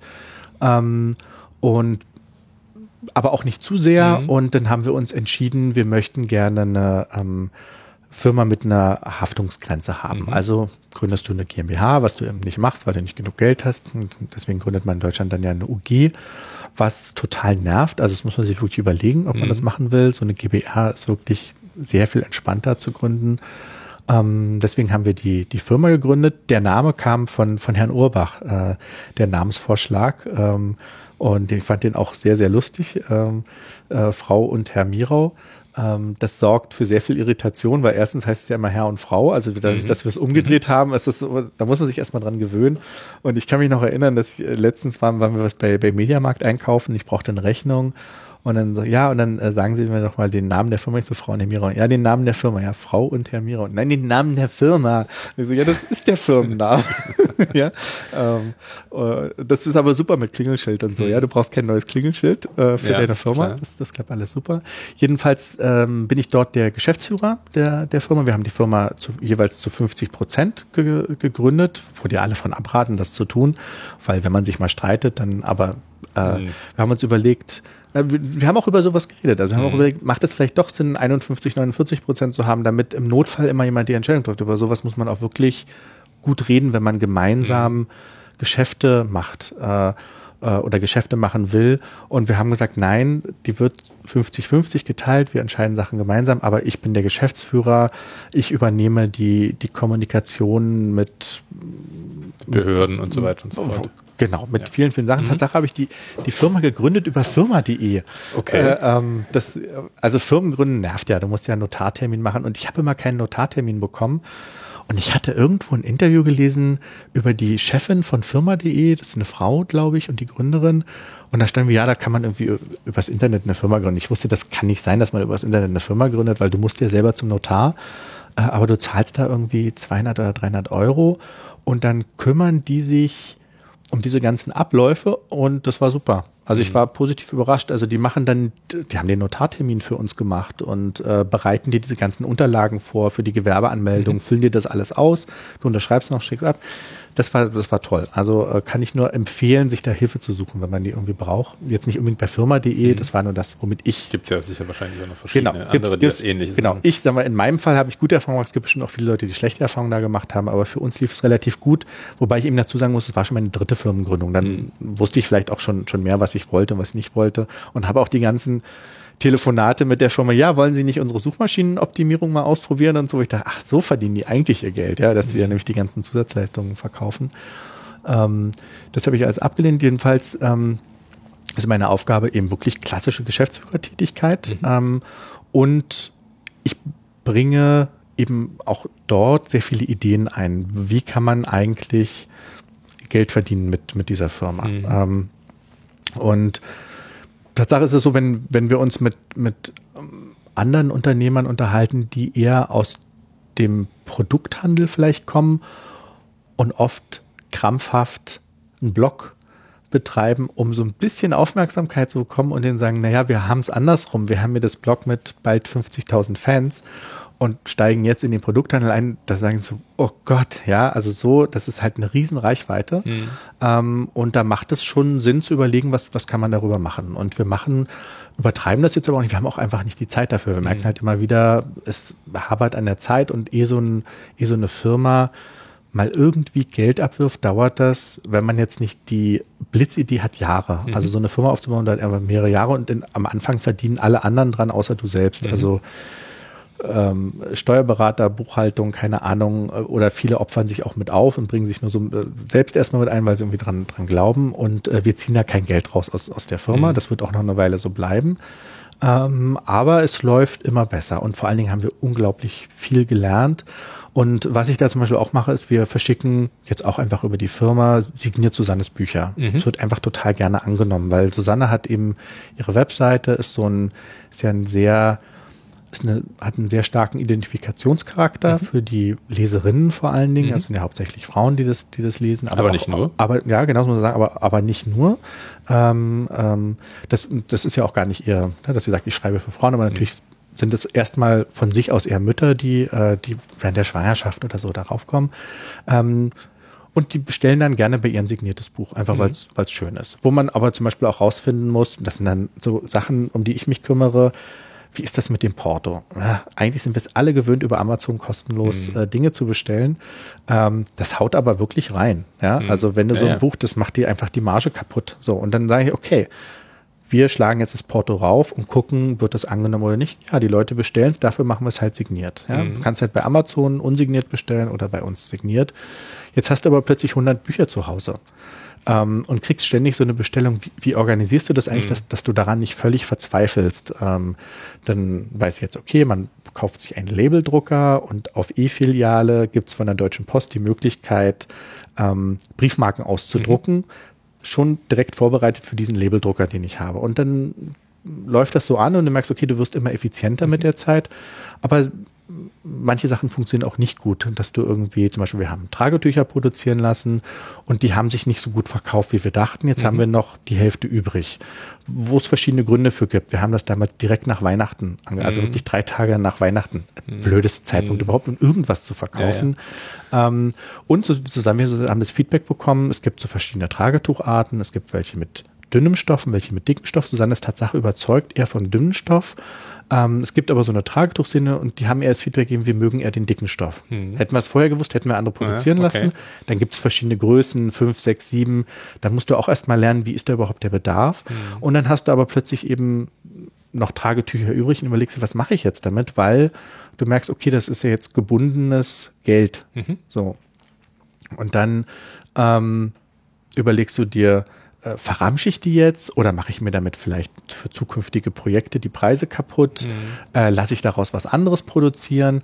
Und so testen wir so eine Sache nach dem anderen. Wir haben zum mhm. Beispiel äh, irgendwelche ähm, so dann irgendwelche Anziehsachen oder irgendwas daraus machen lassen. So, und die sahen total schön aus und haben sich plötzlich verkauft und so kam so eins zum anderen. Und äh, was ich auch mache die ganze Zeit ähm, für die Firma ist Shopsystem einrichten. Meine mhm. Güte, ja, also so ein, so ein Shopsystem einzurichten, da reicht es eben nicht, sich wie ich vorher konnte, sich irgendwie mit, mit WordPress-Blogs auszukennen, sondern du musst erstmal verstehen, diese ganze Logistik-Sache und wie sorgst du dafür, dass die richtigen Steuern aufs Porto angerechnet werden. Und wie, also das heißt, du musst einerseits rechtliches oder so, so finanzielles, rechtliches Wissen haben und Technisches und das irgendwie zusammenbringen. Das sind halt Sachen, wofür man normalerweise Leute beauftragt. Dafür haben wir aber gar nicht die Ressourcen und theoretisch können wir es selber machen.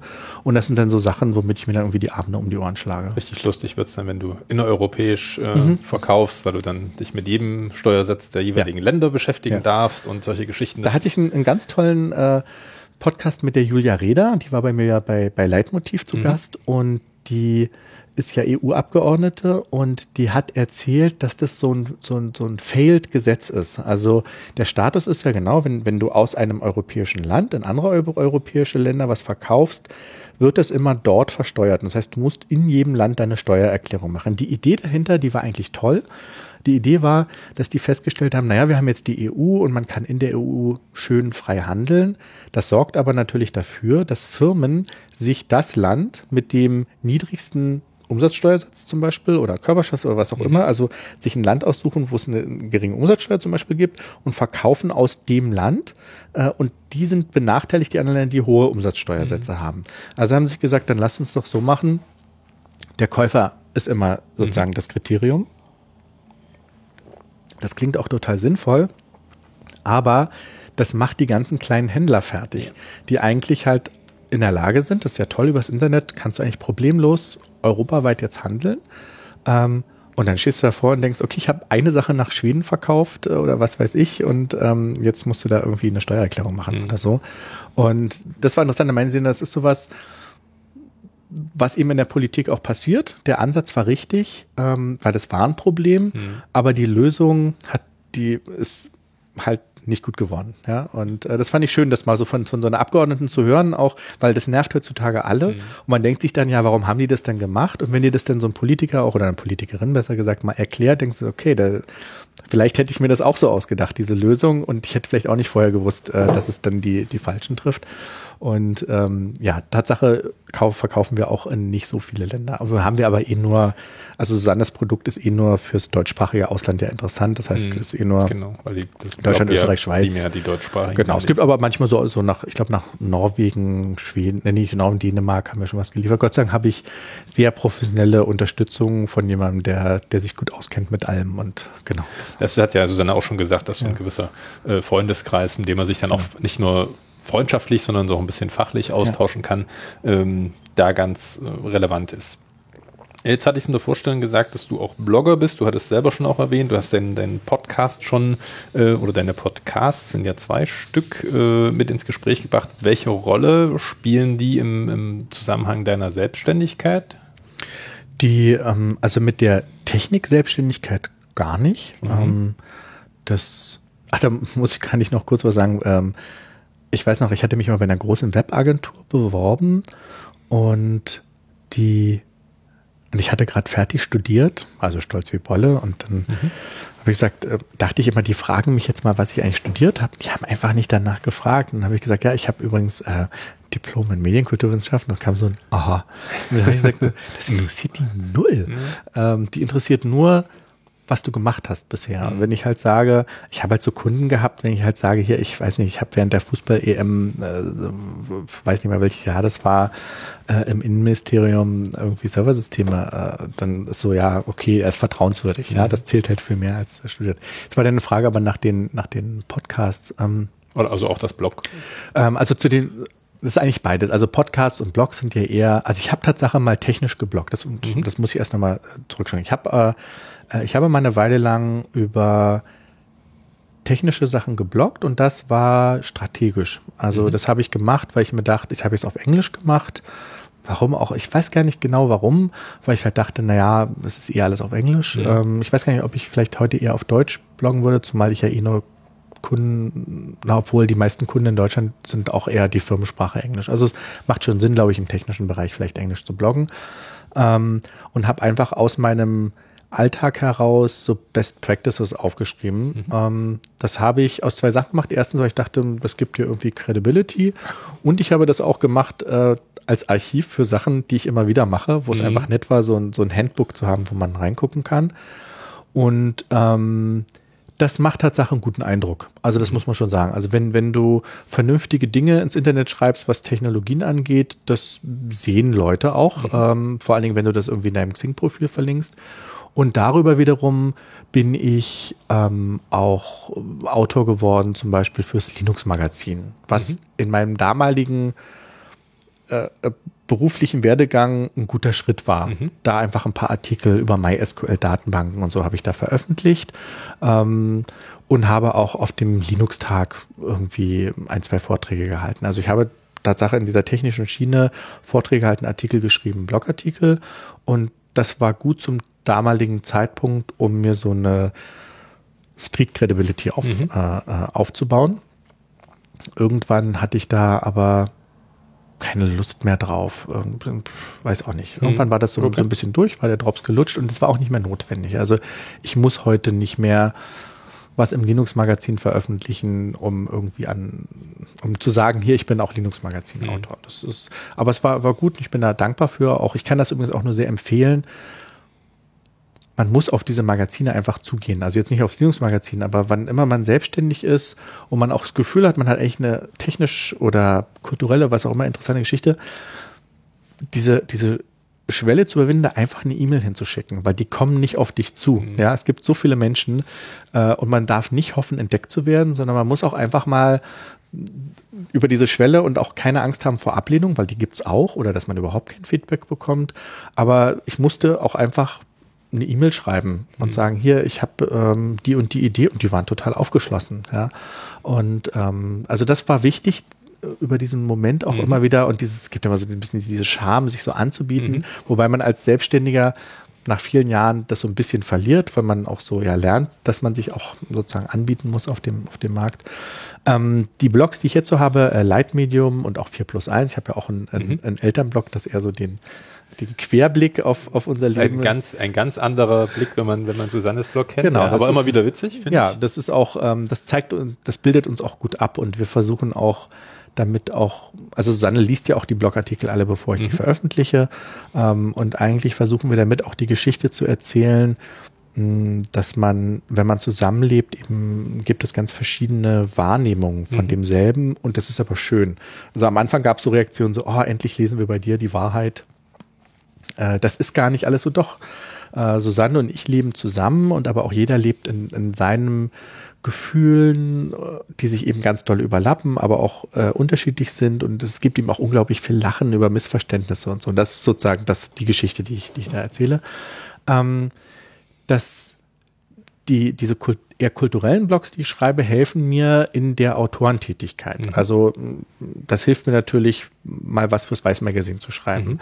Ähm, mein Twitter-Account ist zum Beispiel sehr wichtig. Also ich habe halt einen Twitter-Account, der hat, weiß ich nicht, ich glaube siebeneinhalbtausend Follower, was für deutsche Verhältnisse relativ viel ist. Einen blauen Haken. Einen blauen Haken. Ähm, das, äh, ich habe mal irgendeine Statistik gelesen. Also wenn man irgendwie über 5000 Follower ist, gehört man zu dem, weiß ich nicht, ein Prozent oder irgendwie ja, sowas. Das sind nicht sehr viele Accounts. So, ähm, das ist auch wirklich nicht viel, ja. Also es sind nicht 200.000 Follower, aber es ist, äh, wenn man so eine statistische Verteilung macht, ist es schon relativ viel.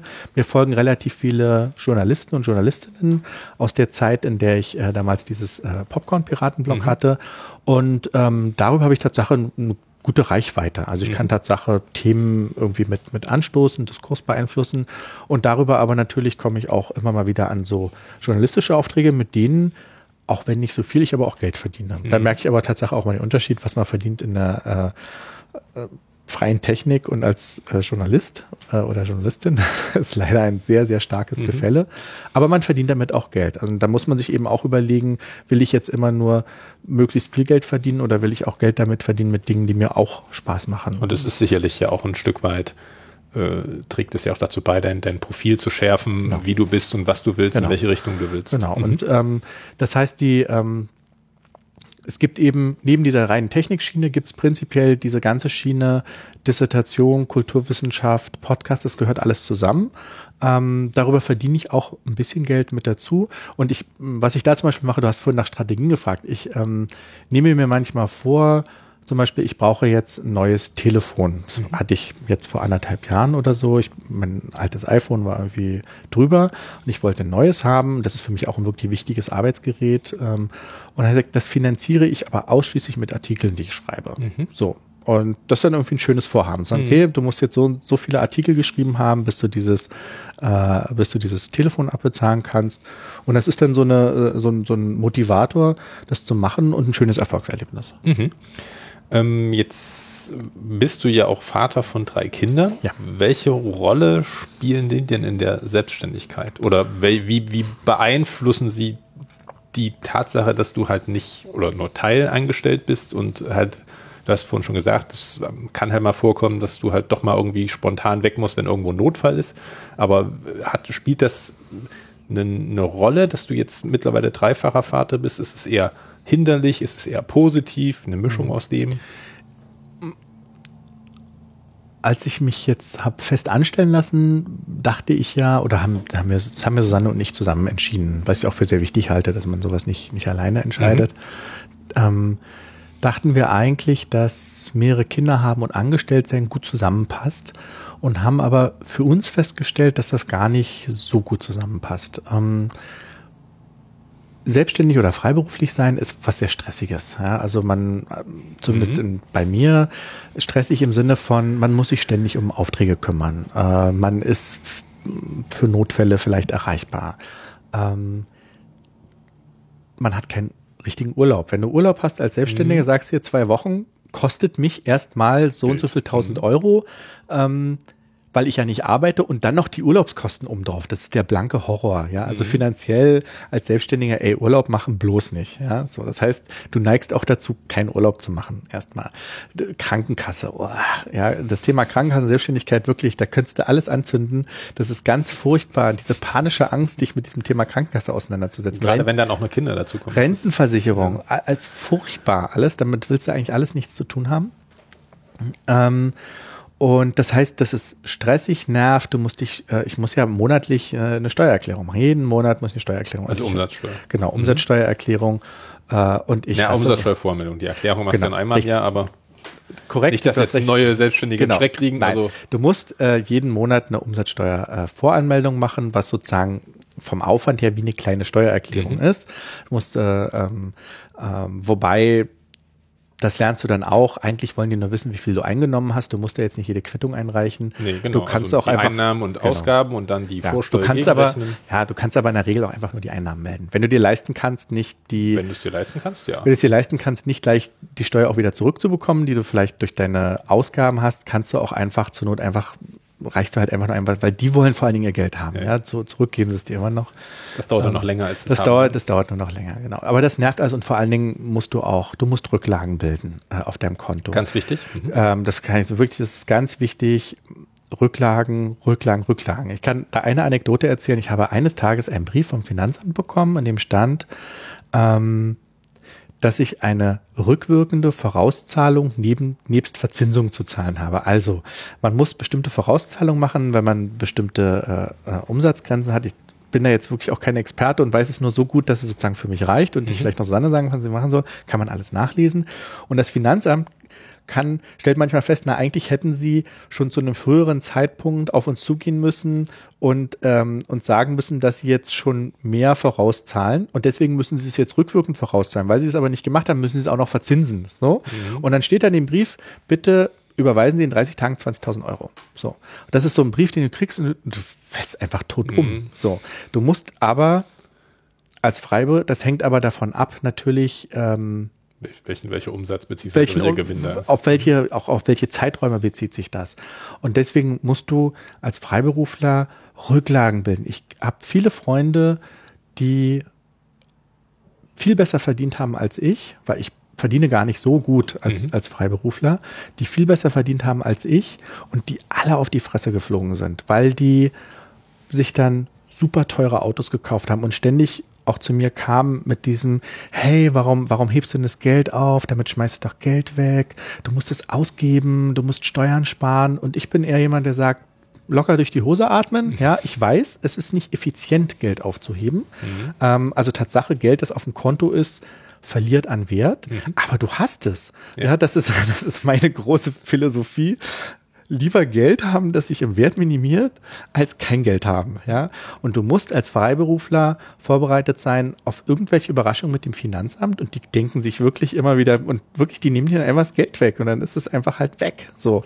Ähm, und du musst auch vorbereitet sein auf Rechtsstreitigkeiten, ja. So, man muss wirklich sich leisten, man muss dieses Gefühl auch haben, wenn dir jemand blöd kommt, einfach zum Anwalt gehen zu können und nicht zu denken, oh Gott, der kostet jetzt aber ein paar hundert Euro.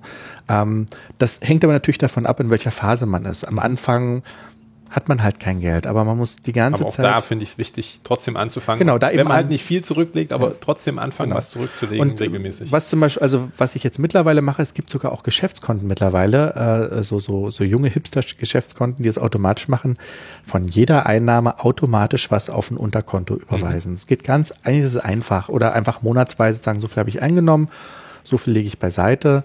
Ähm, und ich weiß jetzt gar nicht, wie, wie wir darauf gekommen sind, aber ähm, das ist wirklich was, was mich dazu gebracht hat, dass ich auch heute noch gerne Freiberufler bin, weil ich Tatsache, auch wenn ich noch riskanter bin vielleicht als Susanne und auch mal Sachen ausprobiert habe, ich habe ja auch Firmen mitgegründet, wo ich einfach Geld verloren habe, weil es einfach nicht geklappt hat.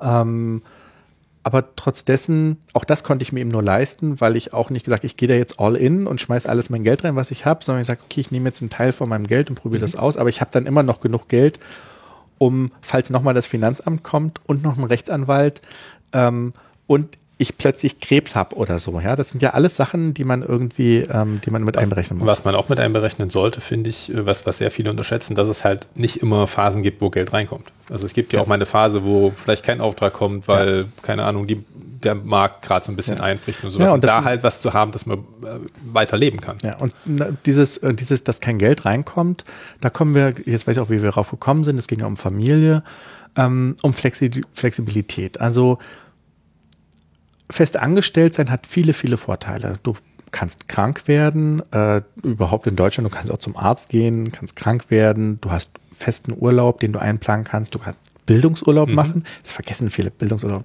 Informiert dich über Bildungsurlaub. Ähm, Republika ist ja gleich auch, äh, auch anerkanntes äh, Bildungsurlaubsziel. Ähm, gibt tolle Sachen und vor allen Dingen, wenn einem das persönlich liegt, diese Sicherheit, dann ist das wirklich toll. Ähm, mir liegt das nicht so sehr, immer jeden Tag ins selbe Büro zu fahren. Ähm, und ich wir haben gemerkt, dass wir plötzlich nicht mehr eine Flexibilität hatten, die wir vorher hatten, nämlich dass zum Beispiel Susanne sagt, ich kann heute einfach nicht.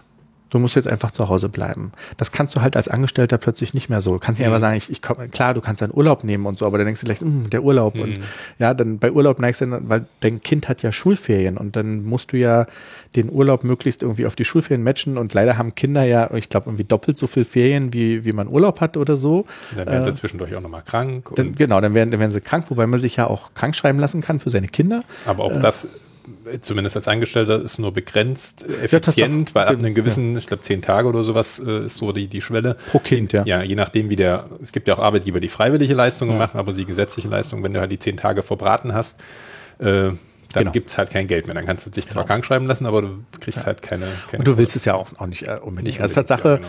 mir liegt es persönlich eher zu sagen, du, ich komme heute nicht, mein Kind ist krank, du bezahlst mich nicht. Ähm, das ist eher mein Ansatz, wobei ich das eben, wie gesagt, auch sehr schätze, dass, dass es mhm. diese, diese Krankenleistungen gibt, vor allem für Alleinerziehende, ja, die, die mhm. auch einfach gar nicht, gar nicht anders können. Ähm, aber Tatsache haben wir gemerkt, dass plötzlich die Schwelle für uns viel höher war, dass ich mal sage, okay, dann nehme ich jetzt doch einen Urlaubstag. Ähm, und äh, dass die Sicherheit, die das Angestelltenverhältnis bietet, also eingetauscht wird gegen eine Flexibilität. Mhm. Und wir sind von dem vielen Projekten, haben der, jetzt hast du ja auch mit Susanne gesprochen, die viele Projekte, die wir, die wir machen, ähm, da passt Flexibilität einfach mehr dazu. Und ähm, so toll Sicherheit ist und vor allen Dingen auch wenn du, wenn du drei Kinder hast, ist Flexibilität doch eher das, was, was zu unserem Leben passt. Und deswegen ist jetzt aber diese Mischung aus ähm, ein paar Tage an, angestellt sein und auch so ein Grundeinkommen zu haben ähm, und so eine ver verlässliche mhm. Konstante und da ja auch noch Urlaubsanspruch zu haben. Ja, also das ist ja ganz nett. Mhm. Sozusagen profitiert man so ein bisschen das Beste aus beiden, aus beiden Welten. Ähm, ist das jetzt die, die Mischung, die, die gut ist? Ich würde aber auch wieder komplett in die Selbstständigkeit. Und bei Startups weißt du auch nie, was irgendwann ist, ja, wird das irgendwann mal verkauft oder es ist auch kein, kein Startup mehr. Es ja, ist eine, eine sieben Jahre alte Firma. Ist, genau. Tatsache ist es aber dadurch, dass wir ja vor vier Jahren nochmal von vorne angefangen haben, ähm, ist es aber auch, fühlt es sich immer noch, noch ein bisschen, ein so an, obwohl es 100 Mitarbeiter hat. Aber es ist, es ist nicht an dem Punkt, dass du denkst, das ist jetzt das Unternehmen für die nächsten 20 Jahre. Mhm. Genau.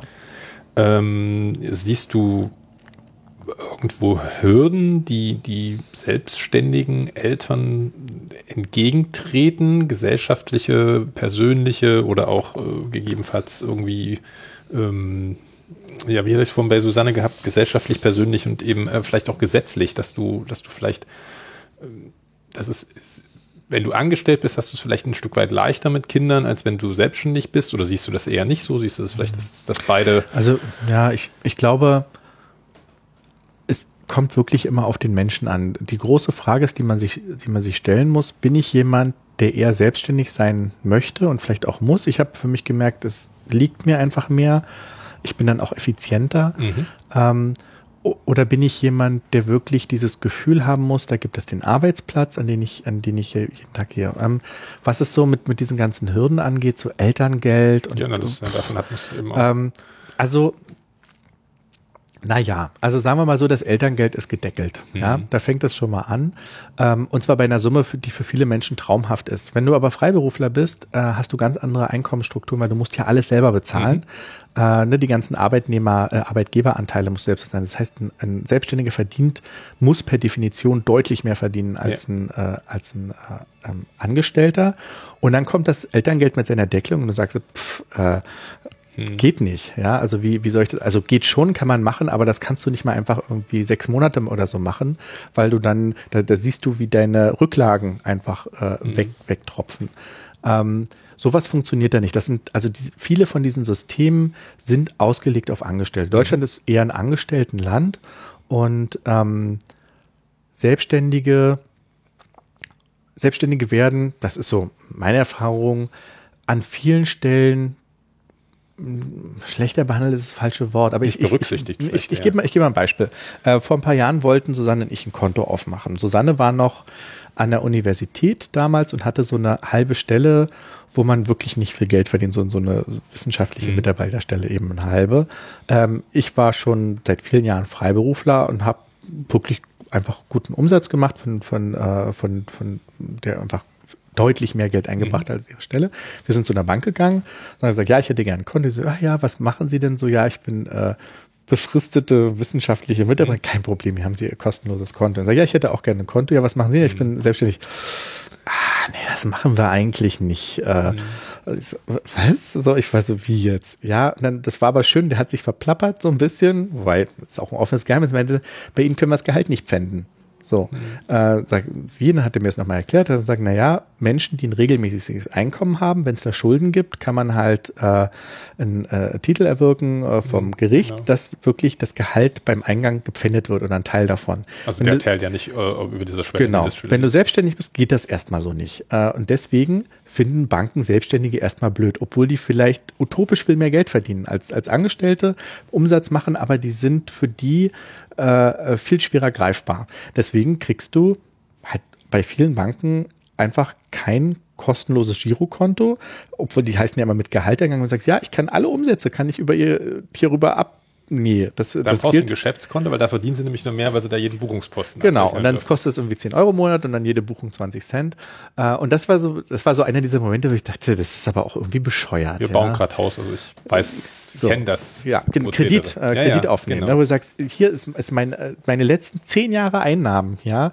Ja. Aber das finde ich ja schon schlimm. Also von, von meiner Frau, also wir haben ja gefragt, was, was, mhm. was brauchen Sie, wir wollen jetzt hier einen Kredit, so und so, ich mache das und das und meine Frau macht das und das. Ja, ja von Ihrer Frau reichen die letzten drei Gehaltszettel. Ja. Von Ihnen brauche ich mir bitte die letzten drei Jahre ja. und nicht nur, dass ich jetzt irgendwie eine, eine IUR dahin lege, sondern nein, da brauchen wir noch eine BWA und da brauchen wir noch die um Umsatzsteuererklärung und die Umsatzsteuerbescheide, wo ich mir so denke, What? Ja, ja, genau. Also das ist, da merkst du, dass das, ähm, ich weiß nicht, ob das jetzt so ein deutschlandspezifisches Ding ist. Ich habe das Gefühl, mm also ich also, nehme zumindest an, dass Deutschland jetzt ein Land ist, das eben sehr auf Angestelltenverhältnisse aus ist. Sein, ja. ähm, wo du auch merkst, okay, das sind eben aber auch die vielen Vorteile von einem Angestelltenverhältnis. Da hast du halt diese Sicherheit, du kommst als Angestellter viel leichter an, an den Kredit, obwohl du als äh Wobei es ja genauso ist, das Risiko ist ja eigentlich genauso da, weil ja.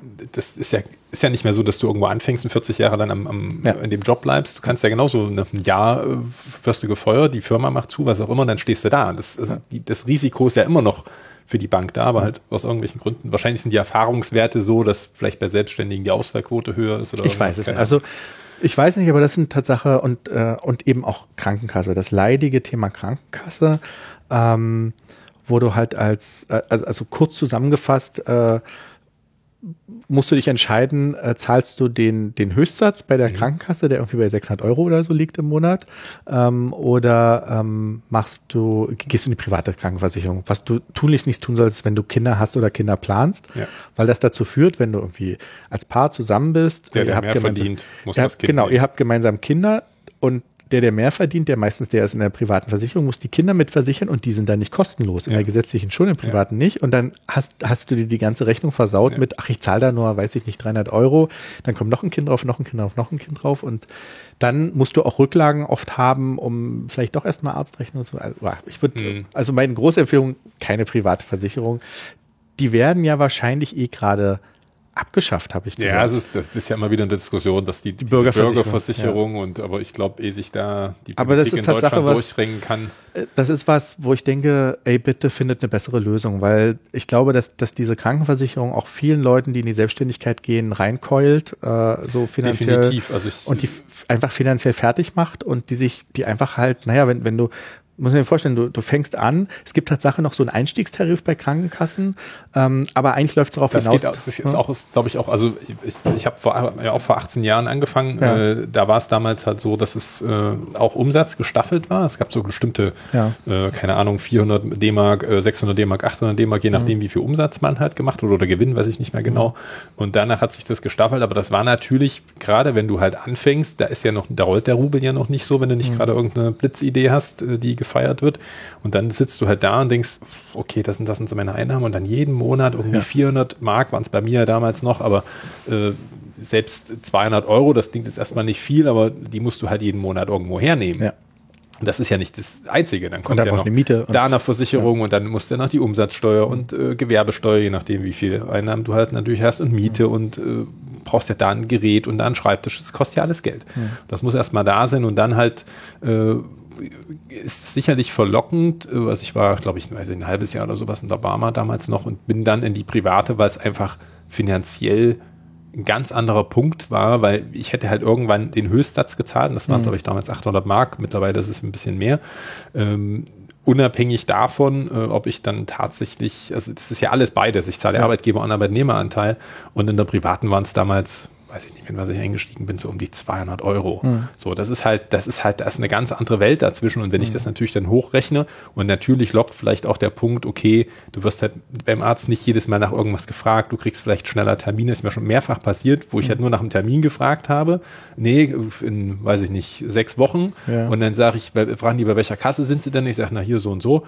Ach, privatversichert. Ja, kommen Sie doch nächste Woche vorbei. Mhm. Wo ich mir auch dachte, Okay. Ja, rechnen es halt, äh, ja, die haben, rechnen ja, es gibt ja so einen Multiplikator, den die dann da äh, ja, veranschlagen. Die, die, dürfen ja dann, sag ich mal, relativ frei ja. äh, das, das ja. äh, machen und bei der gesetzlichen haben die halt ihren ja. Pool, was die da halt kriegen. Gibt so einen Katalog. Genau, ja, und, und äh, das, das sind halt auch so äh, Vorteile, die man vielleicht hat, aber genau, spätestens wenn du dann eben Kinder hast, ich kenne das von Bekannten, die haben jetzt äh, ein Kind gekriegt, wo eben auch die Frage war, sie ist angestellt, er ist mhm. selbstständig äh, und der verdient relativ gut.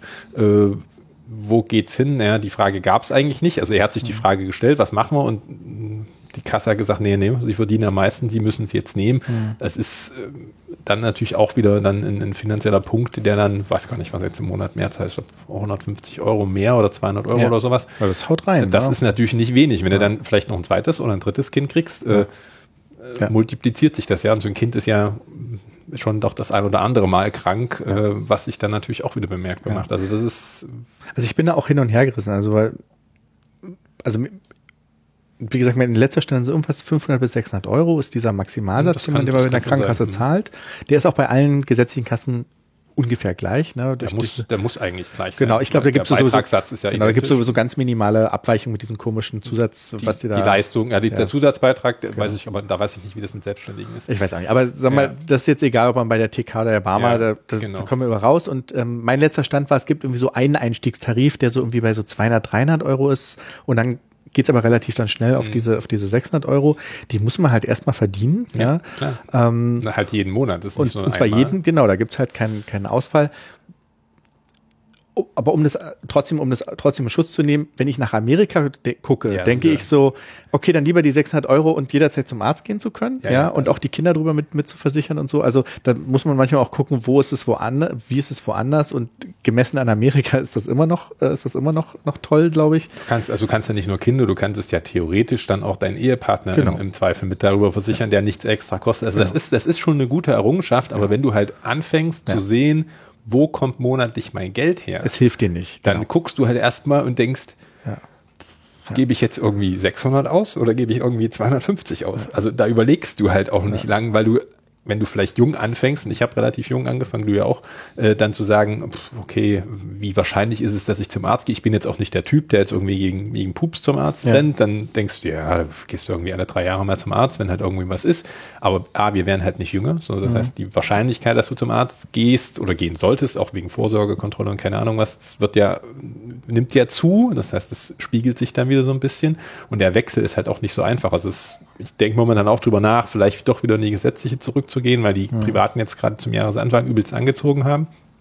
Da halt zu gucken, okay, äh, was ist da im Vorteil auch im Hinblick, dass vielleicht irgendwann doch mal ein Kind da ist, äh, was es sich natürlich dann finanziell wieder bemerkbar macht. Also es ist nicht einfach, das ist, ja. äh, das stimmt schon definitiv. Ja, also das jedenfalls sind so, sind so Themen prinzipiell, wo du als Selbstständiger denkst, das ist nicht eine Umgebung, wo du das Gefühl hast, dass der Staat dich darin unterstützt, selbstständig mhm. zu sein.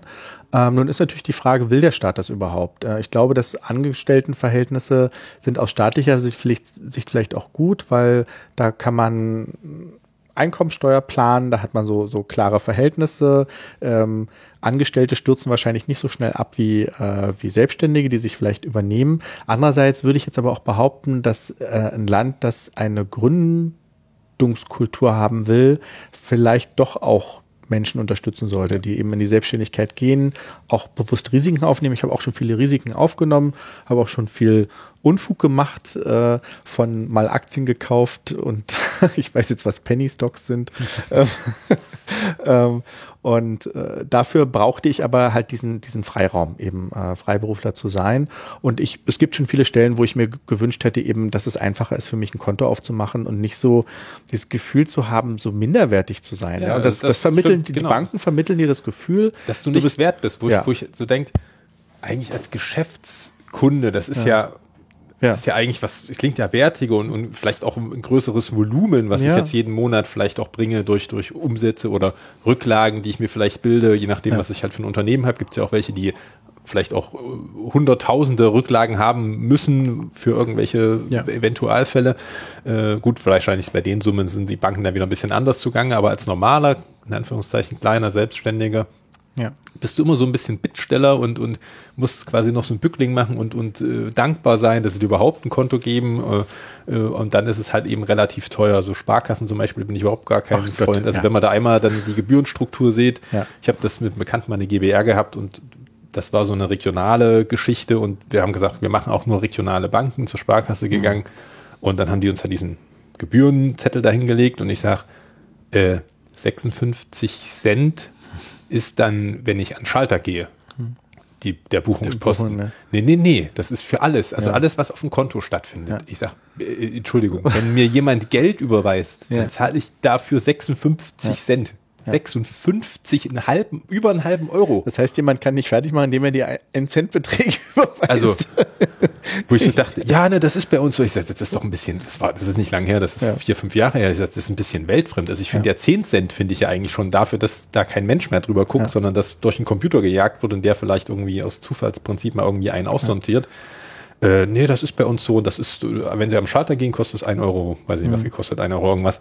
Äh, also Sparkassen fallen da immer so ein bisschen besonders auf. Also klar, äh, jeder muss Geld verdienen, das ist ja auch völlig in Ordnung, aber ich sah halt diese Gegenleistung bei 56 Cent ja. pro Buchungsposten und ich wusste ungefähr, was ich so pro Monat an Buchungsposten habe. Und dann, wenn mhm. du das hochrechnest, dann bist du halt schnell bei 30, 40, 50 Euro. Mhm. Nur dafür, dass du ein Konto hast, wo Geld rein und raus geht. Also das dachte ja. ich mir so, äh, nee. Ja.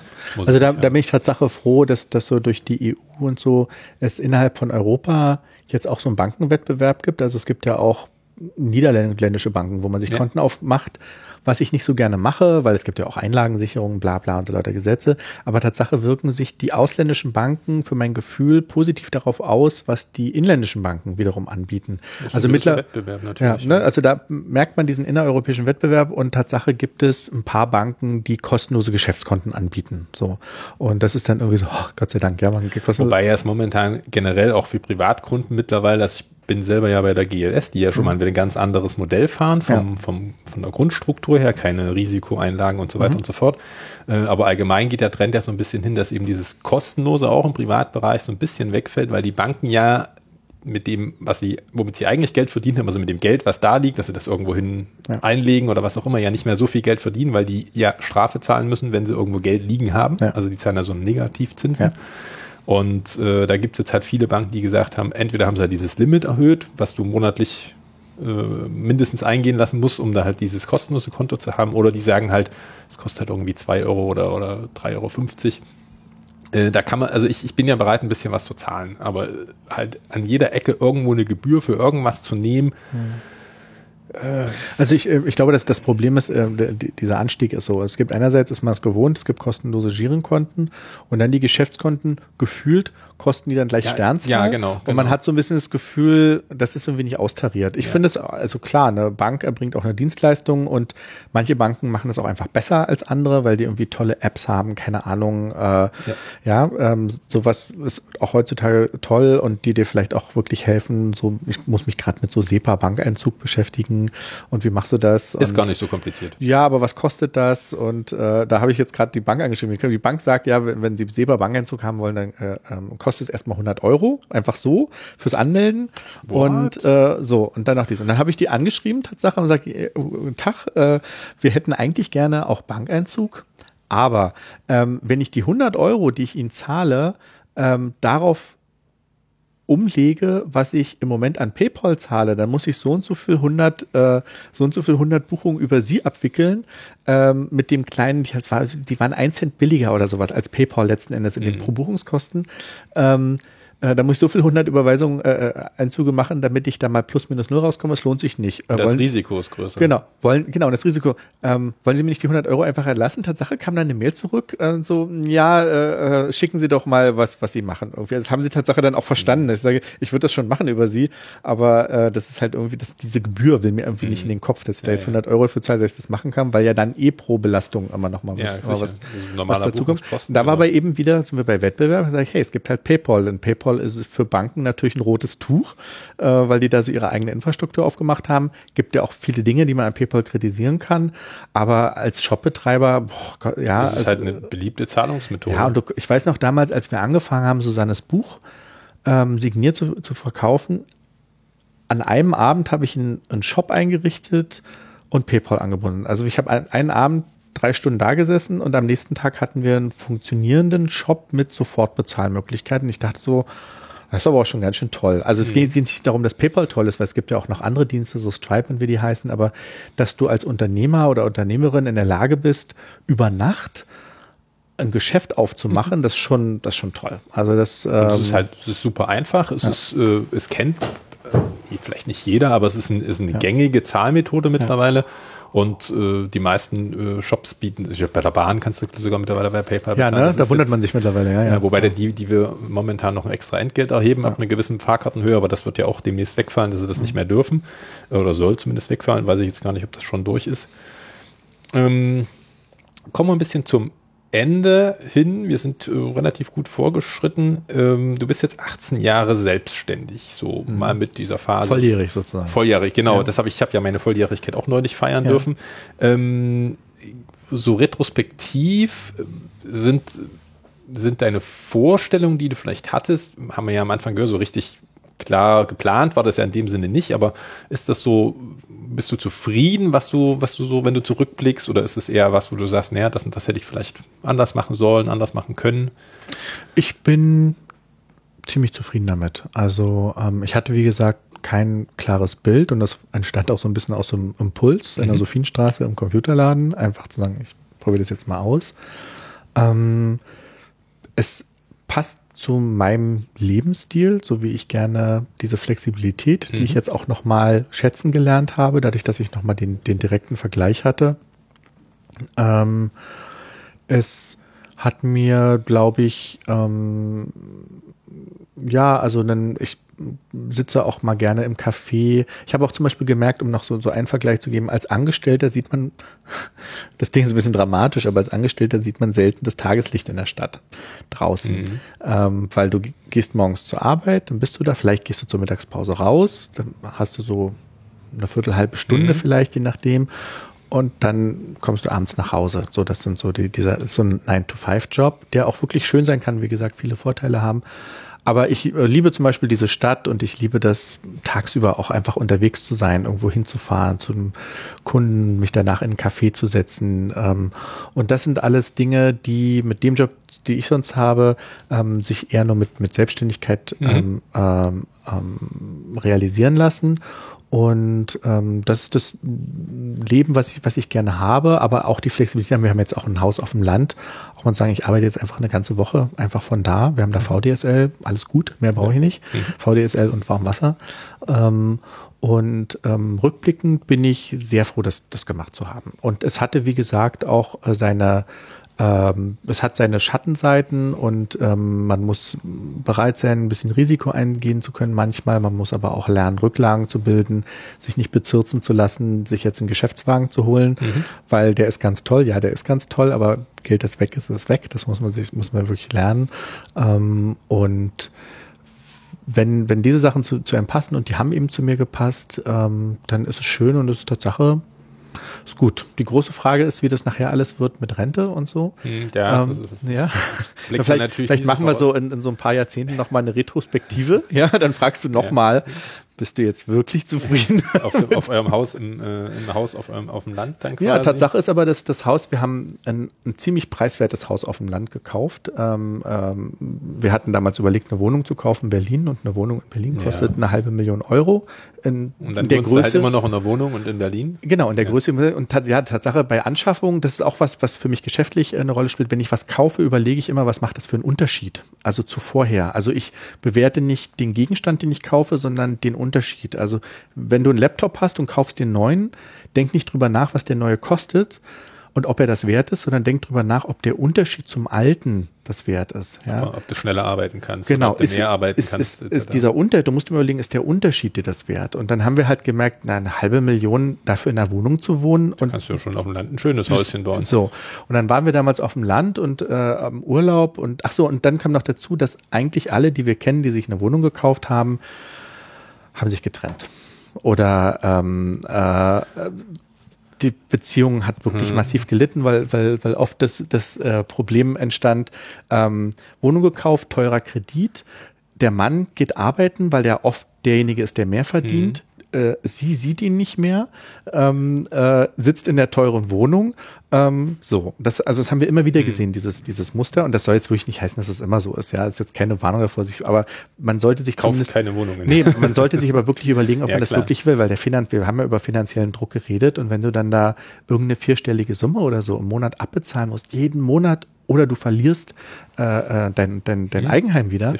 Ähm, das macht über Jahrzehnte hinweg ja einen massiven Druck. Und dann waren wir auf dem Land im Urlaub und dann meinte da so dieser, so war so ein Landhausbesitzer, meinte, ja, kauft euch doch ein Landhaus, das kostet 30.000 Euro. Und so, was, was? Ja, so einen alten Bauernhof oder so. Jetzt kosten die nicht 30.000 Euro, aber sagen wir, es geht ab 30.000 Euro Tatsache mhm. los, dass man auf dem Land irgendwie ein Häuschen bekommt. Und äh, unser Haus war nicht viel teurer. Ähm, und wir haben das Tatsache haben wir so eine schöne Zahlungsmodalität mit so Mietkauf, also wir sind mhm. schon eingeplant. Ähm, aber wir haben diesen finanziellen Druck einfach nicht. Wir haben was ganz Kleines gekauft, was zu unseren Finanzen passt. Und ja, ich hätte mir auch gern einen großen Drei-Seiten-Hof und äh, direkt am Wasser. Ähm, wir haben was gekauft, was zu unseren Finanzen passt. Ähm, was ich nur sehr empfehlen kann, weil wir haben uns eben nicht übernommen damit. Ähm, und gleichzeitig haben wir was, wo wir jederzeit hinziehen können, wenn finanziell alles schief läuft. Dann zahlen wir da halt nur noch dieses bisschen mhm. äh, Mietkauf ab irgendwie, was auch in sieben Jahren sind wir schon schuldenfrei. Also, mhm. Also und das sind wirklich, wir zahlen im Monat irgendwie 250 Euro oder sowas. Ähm, und in sieben Jahren ist es abbezahlt und dann haben wir jederzeit einen Rückzugsort mit Internet. Also wir können da einfach mhm. hin. Und ähm, das war zum Beispiel auch eine, eine sehr vernünftige Entscheidung, die wir da getroffen haben. Ist ja, also wie perspektivisch ja sicherlich auch äh, Mieten werden nicht billiger. Äh, die ja. Kinder haben vielleicht auch ein bisschen sehen mal, was es, dass es auch was Grünes gibt und nicht nur äh, Häuser die, und Autos. Die können schon reiten und so, ja. Ja, genau, genau also von daher super. Ja. Ähm, abschließend mhm. ähm, gibt es oder was waren was waren so die größten Herausforderungen oder die größte Herausforderung, wenn man es mal auf eine äh, beschränken, wo du sagst, das ist so das in den letzten 18 Jahren, das war so der größte Berg und äh, was war vielleicht auch so der, der tollste oder wichtigste Erfolg für dich? Also die größten Herausforderungen waren für mich immer wieder organisiert genug sein. Ich bin mhm. ziemlich schlampig, was Papiersachen und so angeht und habe Gott sei Dank aber ein relativ gutes Gespür dafür, im letzten Augenblick immer noch einen Geldbetrag zu überweisen mhm. oder mich drum zu kümmern, dass eine Steuererklärung rausgeht, zumal ich das aber eher machen lasse. Ich habe das mal ein Jahr selber gemacht und mache das nie wieder in meinem Leben. Ähm, da kann ich aber nur empfehlen, auch zur Not wirklich Bücher zu lesen darüber, wie man Dinge organisiert. Ich weiß, ich habe irgendwann mal so ein Buch gelesen über Getting Things Done. Das ist so eine, so eine Herangehensweise, wie man Dinge eben mhm. organisiert kriegt. Und es gibt halt Sachen, Techniken, die einem helfen. Ich habe zum Beispiel so ein Ablagesystem mit äh, ungeöffnete Briefe, ähm, Briefe, die abgeheftet werden können, Briefe, die noch beantwortet werden müssen. Und es gibt so einfach Techniken und da muss man mal lesen, da gibt es nicht die eine Technik, aber vielleicht findet man eine, die zu einem passt. Zum Beispiel habe ich eben auch gelesen, dass so äh, äh, Hefter, die man so äh, ein, so, so Hängeregister heißen mhm. die. Ich habe Hängeregister drüben, weil die haben den großen Vorteil, da kann man einfach Sachen reinstecken. Da schreibt man sich die Label drauf, ich bin halt schlampig, aber irgendeinen Brief irgendwo reinstecken, schaffe ich noch und dann ist der Tatsache an der, mhm. an der richtigen Stelle. Dann weiß halt, wo man wiederfindet. Man weiß, wo man, das reicht schon oft, ja. Man, man weiß, wo, oder es gibt mittlerweile tolle, billige Scanner, die gleich irgendwie was in die Dropbox legen und automatisch Texterkennung rüberlaufen lassen. Es gibt viele, viele Hilfsmittel. Mhm. Ähm, und das war aber lange Zeit, äh, ich weiß, wie viele To-Do-Listen ich hatte, wo drauf stand, dass ich irgendwas mit irgendwelchen Steuerunterlagen und Gewerbeämtern und so machen musste. Also da immer wieder diese Selbstdisziplin zu haben, weil ich verdiene lieber Geld, als mich drum zu kümmern. Trotz dessen habe ich das auch angenommen, viel gelernt. Es war auch gut, dass ich ein Jahr lang meine Steuererklärung selbst gemacht habe, weil mir hat mal ein Steuerberater gesagt, hey komm, du bist hier so Hacker, musst du selber machen. Dann habe ich es ein Jahr lang gemacht und weiß jetzt, was das bedeutet, ein, mhm. einen Faxscanner zu verbuchen, dass es die Hölle ist für einen äh, Steuerberater, weil es völlig bescheuerte äh, äh Steuerregeln gibt. Ähm, das heißt, es hat mir auch geholfen, dieses, dieses Wissen. Ähm, aber auch einfach zu Experten zu gehen, zu sagen, dann verdiene ich lieber noch ein bisschen mehr Geld und bezahle einen Steuerberater, mhm. der das, der das macht. Ähm, das heißt, meine große Herausforderung ist, ist, einfach Organisation. Das ist das und auch immer wieder, immer wieder aufs Neue für mich. Mhm. Ähm, weil ich sicherlich viel besser darin schon bin als jemand, der irgendwie neu, neu anfängt.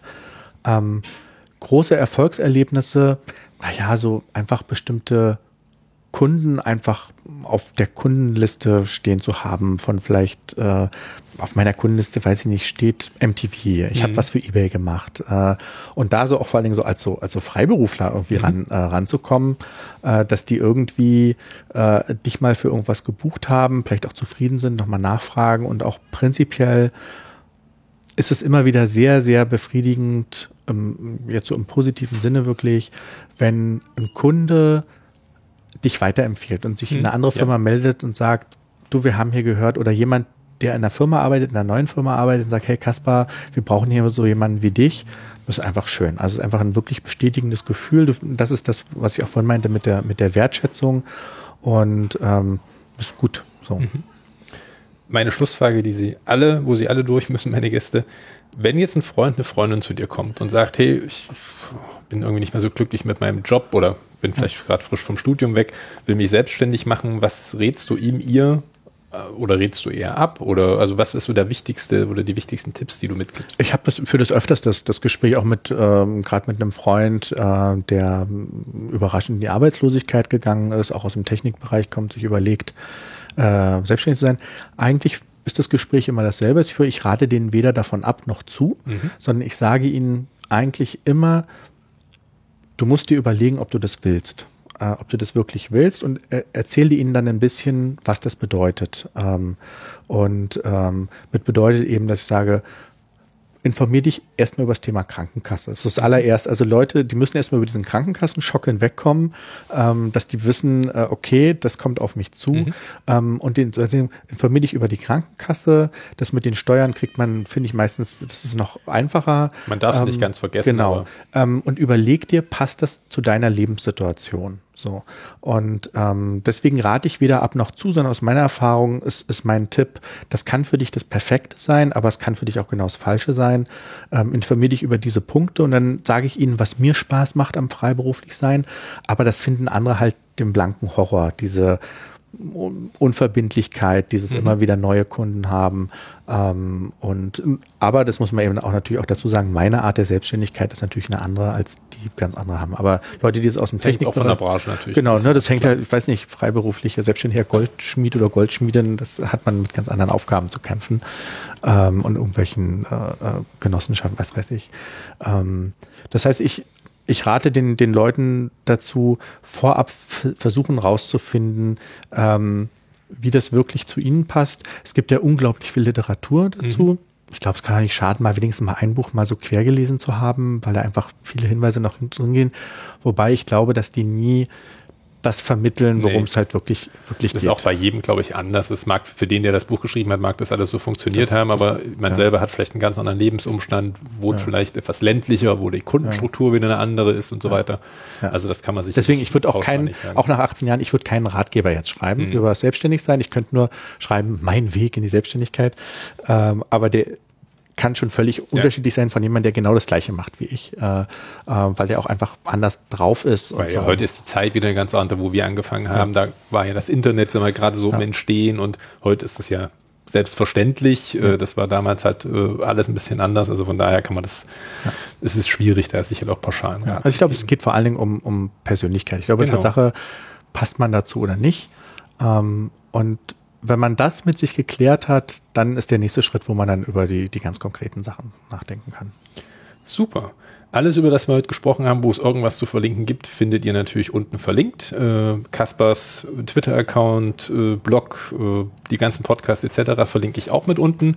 Äh, ihr könnt natürlich auch meinen äh, äh, Podcast-Stream entsprechend abonnieren und auch Twitter und so weiter und so fort. Ihr könnt den Podcast auch unterstützen, wenn ihr das mögt. Findet ihr auch alles unten verlinkt.